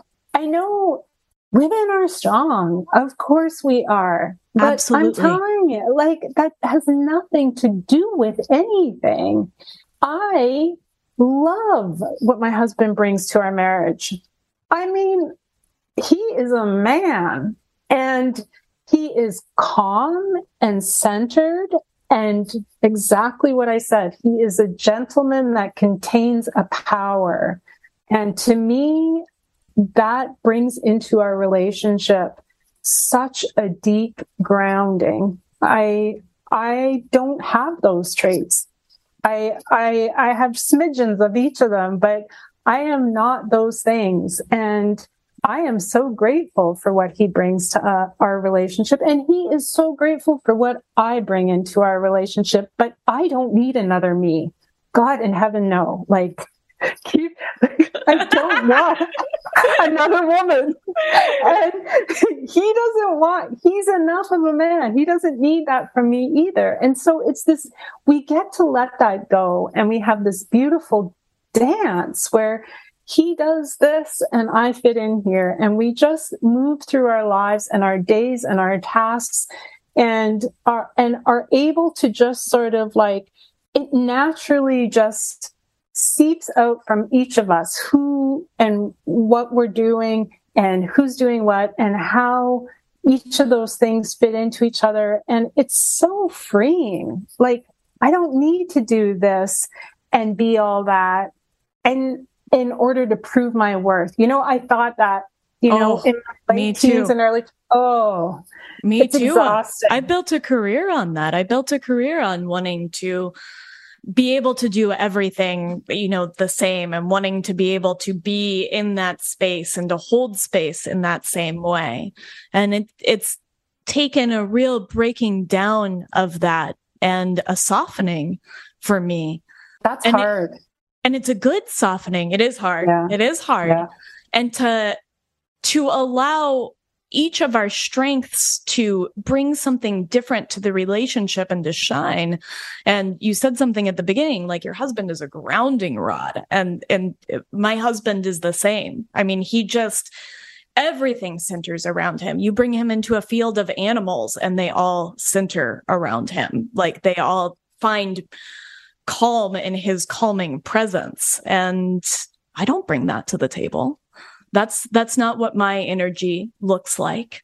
And I think learning to let some of this go that I have to be able to do everything that he can do and and to be on that same level and that we don't have some sort of beautiful natural division of what happens here on the farm that we both just kind of melt into. It's not even planned. It just sort of happens. And we contribute to this household and farm economy with each with our individual gifts. Mm, that's beautiful. And I, I, that is the beautiful of our design. It's just the beauty of our design. And I'm so, I mean, to, you know, to be able to, to just let that other stuff, you know, talking about earlier about untangling, like that was a huge untangling in our marriage and in our early marriage of I really, I mean, I was in the military for seven years. I was a soldier. I mean, a woman soldier has a lot to prove every single day. And, you know, before that, I was, you know, I had a tumultuous upbringing and stuff. So I was always proving something. I was, I was hardened as survival. You know, that was my survival was to be hard and to, to just do it, you know, and so when we were married, it he he loved that drive about me, but you know, at a certain point, there it became um, a blockade to intimacy because it while I never said it, the ethos is I don't need you, I can do it myself, and that to me is what success was. Like as a woman, isn't that what we're supposed? I don't need anybody. I can do it myself. And holy smokes, like I really learned that that that way of being was such a incredible way to fragment our relationship and to cause problems in our relationship because he uh, well he i mean what was he bringing to the table then i can do it all myself so of course he would feel undervalued because he was truly because I could do it myself. And, you know, I, it was almost, and it, I would, I think at the time I would have never seen it that way. But in retrospect, it almost is a competition, like, cause we're both vying for the same position yes. all the time. I feel that. Yeah. And so that idea, like what you said, the softening, that for me has been some of the biggest work of my adult life in our relationship. Absolutely. Is that softening and reconsidering, like, what is it exactly to be fully competent as a woman in the way that I want that to be expressed? You know, I'm not going to wear the 1940s house dress and like all that stuff, although I do like to wear a dress every now and then. But I mean, it's not these are ideals of like these stereotypical ideals necessarily, but the more that I could back up and allow him to have that space to step into, and he did, and he was able to just do what he always did without me having to be in there directing and taking control of situations and letting that go.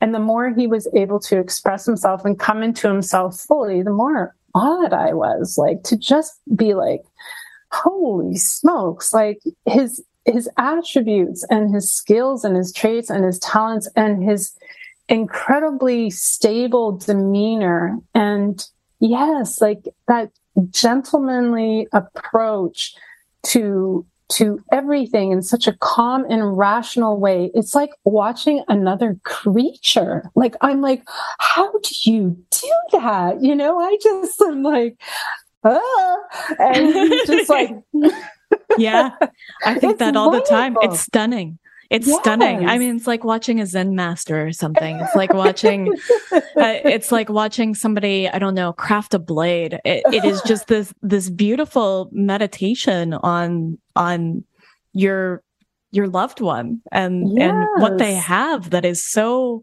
that you do not, I do not have those things. I, yeah. Yeah. yeah. So I, it just, I'm just so grateful now is that, is just being able to just be gracious with those with what he brings into our relationship for the differences that he brings. And and you know it keeps you i think that gratitude keeps you focused on the right things. And i want him i love who he is fully. And i want to be the person that allows that to happen. So in order to do that, I have to be fully who I am and let go of all these ideas, who I was told that I need to be. And it's just, you know, when you're able to start sort of coming out of that, out of what we've been told is a successful marriage, which is why I think there's so much divorce actually, is um, that we're able to develop this type of intimacy that is beyond, I mean, you know, our level of connection to each other and our interconnectedness, but our interdependence too is just the most profoundly beautiful gift of my life. I'm madly in love with that man and I would go to the ends of the earth for him. And I know he feels the same way. And that is, you know, that's profound for me. It's, it, I would do anything. And actually the thing I have to do is just very natural and and it was letting go of the stuff I was told to do. Yeah. Which isn't it's natural and it's not easy. You spoke about something that I think is so beautiful, which is interdependence. And I've I've read some of your essays that included this idea that we're just going to be two independent beings, two ships, you know, passing in the night, uh, you know, that that share a bed together, and there will be no no interdependence, and that interdependence is what's beautiful. It's it's where it's where yin and yang come together and it's I think it's where we find a lot of intimacy and connection. I think so too. Yeah. I think too one of the I love your TNT talks on your Substack. I think they're I think they're great. And you talked about the way that your marriage has evolved in how you communicate together. And this is been with my husband. We've been married that whole time, but we've been together for 14 years this year. Mm, nice. Congratulations. And the stories I love reading the most are those ones about the way that a relationship evolves. I think that they're beautiful stories because I think that a relationship is an organism that is in flux and flow. And you wrote something that I loved that really resonated with me and how we've come to be, which is, well, I would make my list of needs and demands known. My husband wouldn't ask for what he needed. He wouldn't demand. He is always too willing, as most men are, to live on scraps in service to his family. It's easy to believe that a man needs as little as he asks for, but it's not true when a day of reckoning looms if you accept that falsity because it's easier than focusing on yet another human that needs you. This is especially true when you have young children. Mm-hmm. And I loved that. And when I read that, I don't, I don't remember when you wrote this, but I started bringing in more acknowledgement of my husband and what he just what he was doing just just for being him just for you know going out and doing chores on a morning that I was a little slow to get going or whatever it is that I, he fixes everything around the house and he takes care of all of us. He holds all of, all of the parts and, and in a really beautiful and calm way that I could never juggle things. And just to begin to acknowledge him for that and to see him in his contribution. And what happened when you started doing that more? I just fell more and more in love with him. Aww. I felt a deeper and deeper connection. And I think that that essay really called me to see my husband again, mm. to see him for what he, he is bringing to the table and to acknowledge and hear him. Mm. It's interesting how many women will, when I talk about that, how many women will write to me and say, whoa, you know, I need to do this more, or I started doing this more, and what a difference it's making in our relationship. You know, honestly, I think a lot of men are quite stoic, and I think a lot of them have been raised not to ask for much. That, you know, and no, they don't, they aren't us, but we really don't need much prompting to let men know what it is Yeah. you know, if we're feeling it, we're probably going to say it. yeah. Yeah. It just comes right out in that primary emotion and it's, yeah. and it's verbose and, you know, oh, not expecting sure. that same, uh, that same verbosity in return. Right.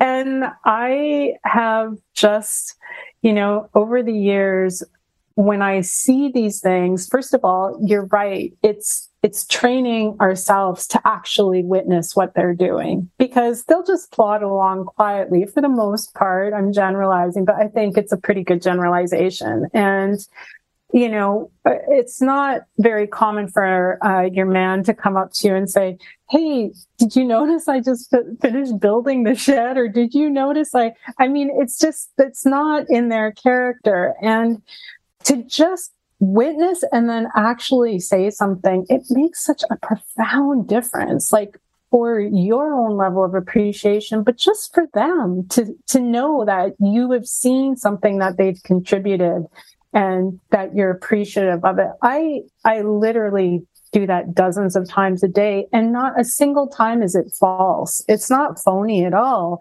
You know, he'll, go and carry two feed bags across the field to where the ducks are to fill up their feed so I don't have to do it. And I'm looking at him with a feed bag on each shoulder and I'm like yelling across the field, you're freaking hot, baby.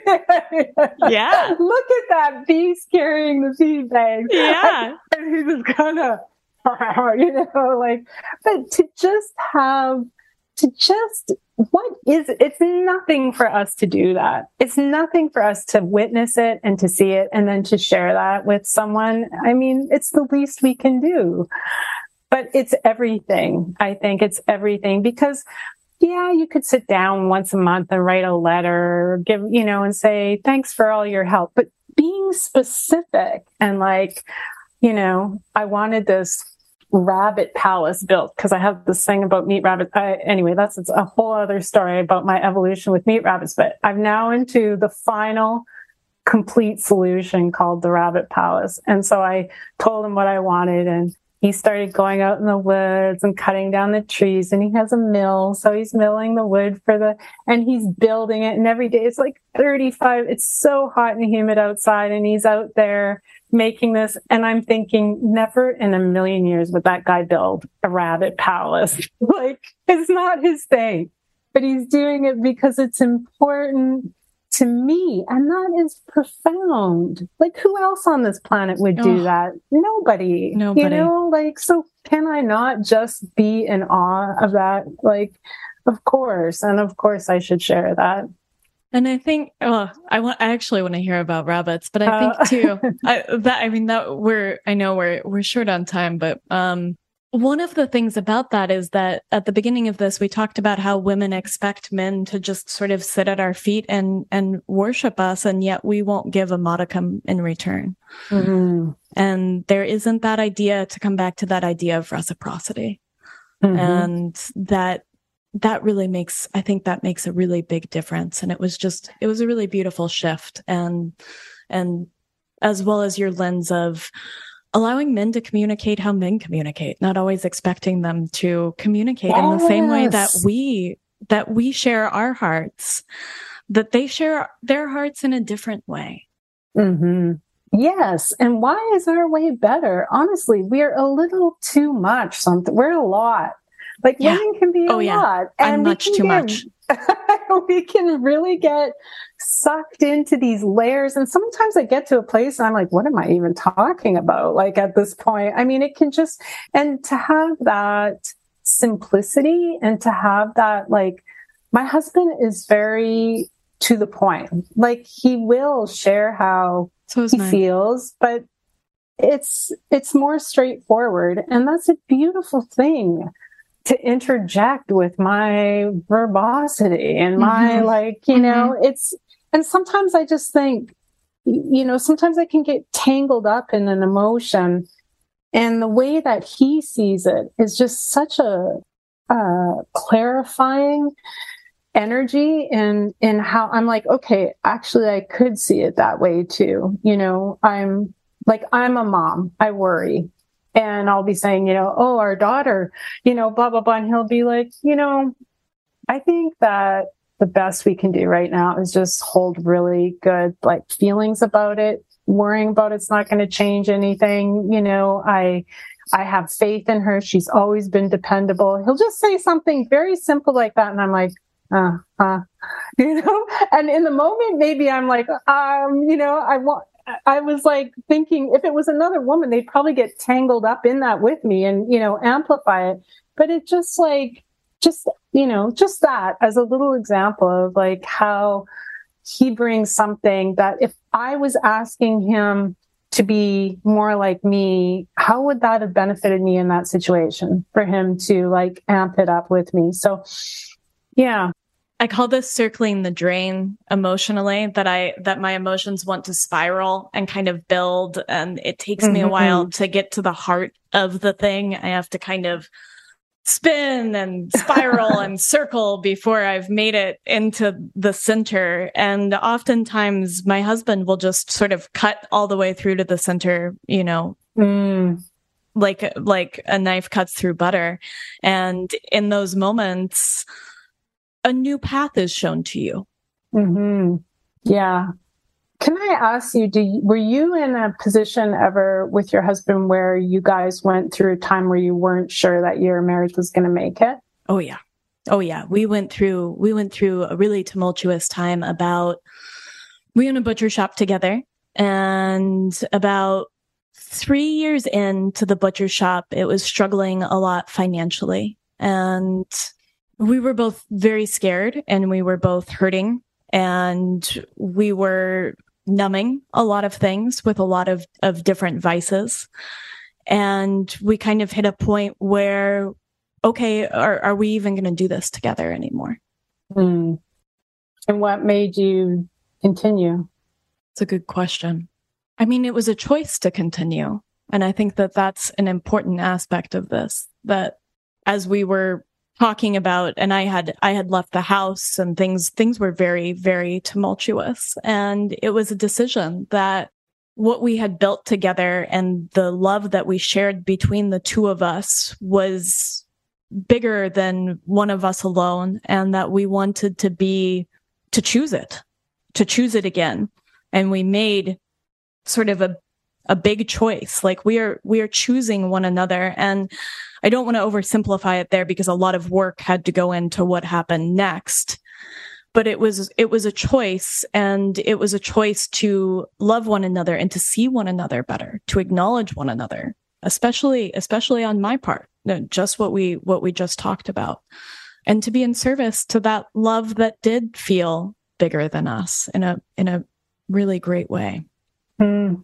And do you think now, like in retrospect, that that time, without sounding too cliche, I guess, was integral to where you are now? Yes. Mm-hmm. Yes. I think our relationship is better for the fires that we have gone through together and the the choice that we've made to continue on this shared path and shared journey and to continue to evolve together. I mean, I was was 20 when I met my husband. And I, I remember telling him at that time, like, well, this can't last because I'm going to be a different person when I'm 30. Mm-hmm. I will have mm-hmm. changed completely. And right.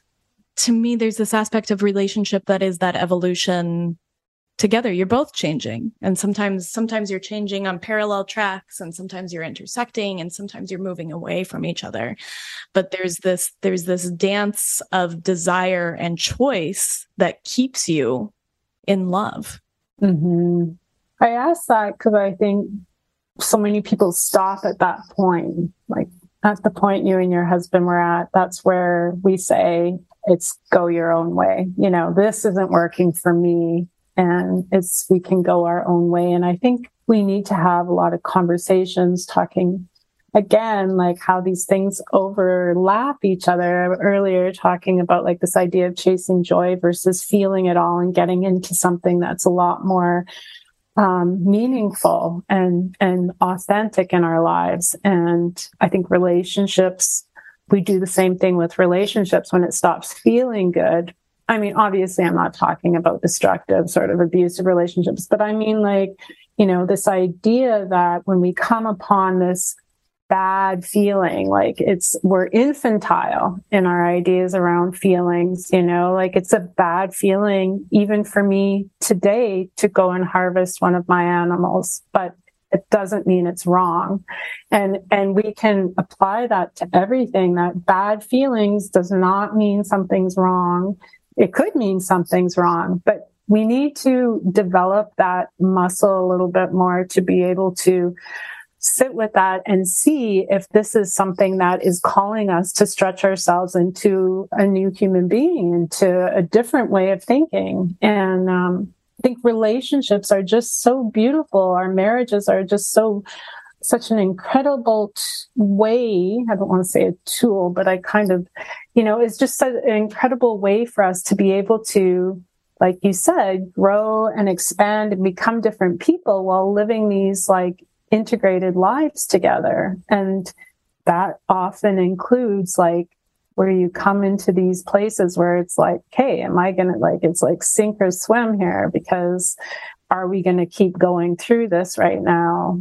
You know, we had a time too at our first farm and we were selling grass fed beef and we were selling like pastured pork and we were uh, breeding animals and we had three little kids and um, i was sick with lyme disease for uh, really sick. So it was you know it was uh, he was in the last few years of he spent 25 years in the military and he was in the last few years that. So it was like and same thing financial problems like all the whole thing i think finances play a big role but i remember we were in the garden and it was like i don't even know it was late at night and you know we weren't we weren't taking care of ourselves we were working till like midnight every night and i just that said, also plays like, a role oftentimes huge. it's huge. finances not taking Yeah. care of yourself absolutely and i was just like i looked at him and i said are we going to make it? And he said i don't know. And he was always like for him to say that like i'm allowed to be like you know say these sorts of things but he was I'm always wet the, solid one. Yeah. He would be he'd be like of course don't say that. Like why would you say that? And he said i don't know. And i was like whoa you know? And it was like everything like from there where we had to actually make that decision. And like you said it is a choice. Like is there do we want to let go of of this relationship? And i think when you have all those other elements involved and they sort of like infiltrate all these other feelings and soon you don't really know how you feel because there's all this stress and angst from all these other things. And it's easy because i think in our culture we want to blame something. We want to find the smoking gun for Yes. something. And so we look at our partner and figure if we get rid of that, all these other issues will go away. And um, anyway, I I um, like you feel like if that that time now, I'm so incredibly grateful for it because it taught us so much about communicating, about appreciating each other, about being vulnerable with each other. Like that was a really big turning point for us at that point in our relationship. And um, yeah, I just I, I I I would like for there to be more stories of of people that have been in marriages and that that can we can have these conversations because I think the reigning sort of idea around that is well what I just said her earlier, which is just like you know if it's if it's not feeling good anymore, it's time to ditch it. And uh, I think we're a little too cavalier with with our relationships and our marriages. I think you what you said in there if if it's not feeling good it's time to ditch it. And I think that that is this prevailing idea that everything is supposed to feel good. Mm-hmm. that that you know every bite of food is supposed to be the most palatable delicious thing. That that uh our health that to to improve our health we often have to give up things that are that we love and that feel good. Uh and that to go through life there are moments just because it doesn't feel good doesn't mean it's bad and it is absolutely calibrating that that thermometer because there are things that are bad but being able to move through them is integral to moving through a, a life that will have struggle, that will have things that are tough and bad. And you can't just get up and walk out the door. You have to, you have to stay sometimes and you cultivate a desire to say too. I don't have to isn't, isn't desire to go through these things. You don't what you said, you don't wake up on processing day and just like jump out of bed like, ah, oh, you know, today's just going to be a walk in the park. Yeah. Yeah. Wake up and yeah. your heart is heavy. Yeah. I mean, it, you can see it everywhere in our culture that I really think that even to, you know, being, we're raising even children now with this idea that, you know, that everything should feel good. It's just like this loss of positivity over everything. And it's really kind of like, I think we're really doing um, our kids a disservice and young people a disservice where even hearing ideas outside of their own um, that are maybe counter to what they believe is dangerous or it's not violent. Safe. It's not safe. It's not safe. Yeah. And, um, you it's know, the, that's going to Go ahead. No, I was just going to say it's going to get us, you know, well, it's going to get us where we are. But I think that it's increasingly just really like it's as a culture, how it affects us and our ability to interact and just to have uh, with each other, but also on a personal level. It's such a disservice to the capacity of a human being. I mean, yes. you are capable of so much more than you believe because you're limiting yourself in such a tiny little box um, that your experience of this wild and woolly life is going to be so limited. And that's really the sadness of it. It doesn't affect me if you want to live your life that way. It's your own sense that you're shortchanging yeah you've diminished you've diminished yourself you've diminished the breadth of possibilities for yourself and and what you might contain and yeah. it can be a lot and you can like we like we've said i think you can stretch and you can grow to hold these things and these relationships and ideas that might run counter to your own when you're in when you're stuck in community. Yeah exactly. And you might be surprised at the richness that you find there when you let go of safety. And uh, that's been that's been thematic throughout this conversation too yeah absolutely absolutely I want to make sure you get to deliver your parcels. I wanted to end. I think this is a good place to. I'll ask you one last question after this, but you said serve life, not just yours, and the rest is just details. And I loved this. It was in an essay about service over purpose, about letting go of this pursuit of purpose or happiness, maybe throughout the course of this conversation, and to just be serve life. Mm. Mm-hmm. I spent so much time trying to figure out what my purpose was because that's what I was told I had to figure out. When I figured out what my purpose was, you know, in my late teens through my 20s, then I would, all would be good. And I could like go on with my life devoted to whatever that purpose was. And I think that, I think self and our understanding of self and our knowing what it is that you know develops us and that that is important to us what our morals are what our principles are what our uh, how we want to live our lives. I think all those things are important, but I don't think people need to be reminded of that as much anymore. I think we're sort of like a culture consumed with self. And I think that living a life of service, if someone had maybe even sprinkled that in to my upbringing would have been really helpful for me. And it took me a while to get there and to understand that. And when I say in service to life, I do mean all of life. I mean this beautiful natural world that has been given to all of us, our lives, the lives of the people that we love, the lives of this planet, the life of this planet. That if I can live a life that is in service to the enrichment of the life of us all, I am serving my purpose. It's a default. Like the end. That's what we're here for. And how that life of service looks for me may be different than how it looks for you because I have different gifts and talents and you have different gifts and talents and we have, we have different circumstances and where we are. But to be able to get out of what feeds me and, and trying to weave myself into what feeds life and brings in the rightness that I'm trying to center myself around. And also is my purpose. It's all of our purpose.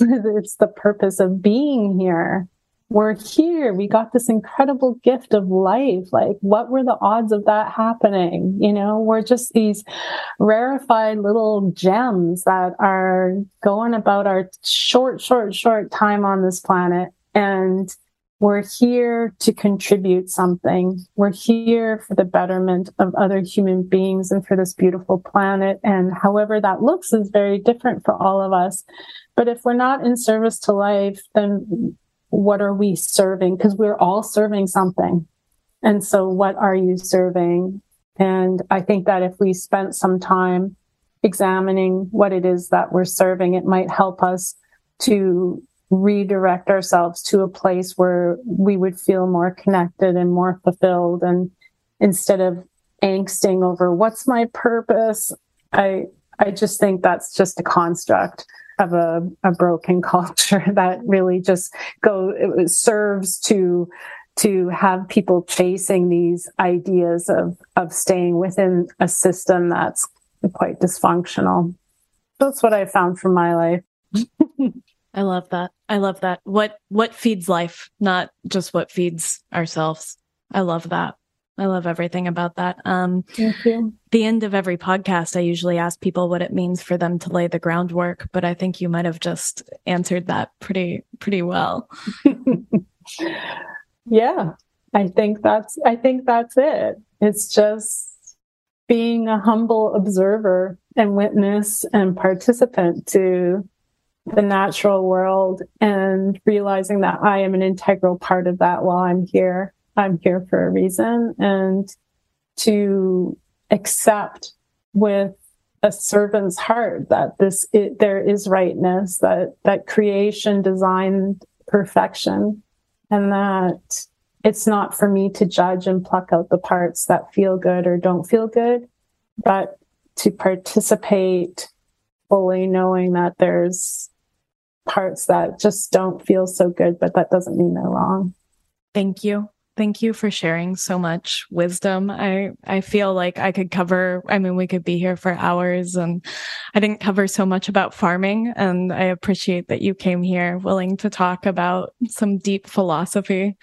Uh, in wow. addition to farming. But I want to encourage everyone who's listening. I mean, your farming practices are bar none, and it's a lot to be learned in that space. I know that just over the years, I've picked up so many little thoughts and, and things to consider and, and tricks about preserving food and about raising animals and giving them access to so many beautiful things, whether that's silvopasture or individual minerals and vinegars and charcoal. And I'm just so appreciative of the work that you do in this space. And well, thank you, Kate. I'm, I really am in awe of what you're doing too. And, you know, I've always had a big crush on butchers. So if you ever want to come up to Canada and show me some tricks, I'd be all for it. oh, I would be all for that. I don't know if I'm allowed in Canada. no, you're not, probably. I am not. I'm not allowed in Canada. You're not? No, I'm oh. not. Um, and so I'm not allowed to leave. So there, maybe we can tunnel to each other we might have to dig a tunnel since neither of us uh neither of us can you can't go and I can't yeah. come to you. I would love that. I hope that someday those rules change and I would love to come to come butcher with you. You come, you butcher and we'll have a feast. I love day. that. I love that. Um Thank you so much. Uh, we'll have links to where everyone can find you, and okay. and I encourage everyone to read your your Substack Thank you. Yeah. And to subscribe. I'm a subscriber and it's just wonderful to get to listen to you and to hear your essays as well as read them. Thank you very much. It was wonderful to talk to you. Yeah, you too. Thank you. Thank you so much for listening to this episode of the Groundwork Podcast. If what you heard today resonated with you, may I ask that you share it with your friends or leave us a review? This helps others find groundwork. If you're looking for more, you can find us at groundworkcollective.com and at Groundwork Collective on Instagram. I would like to give a very special thank you to China and Seth Kent of the band All Right All Right for clips from the beautiful song Over the Edge from their album The Crucible. You can find them at All Right All Right on Instagram and wherever you listen to music.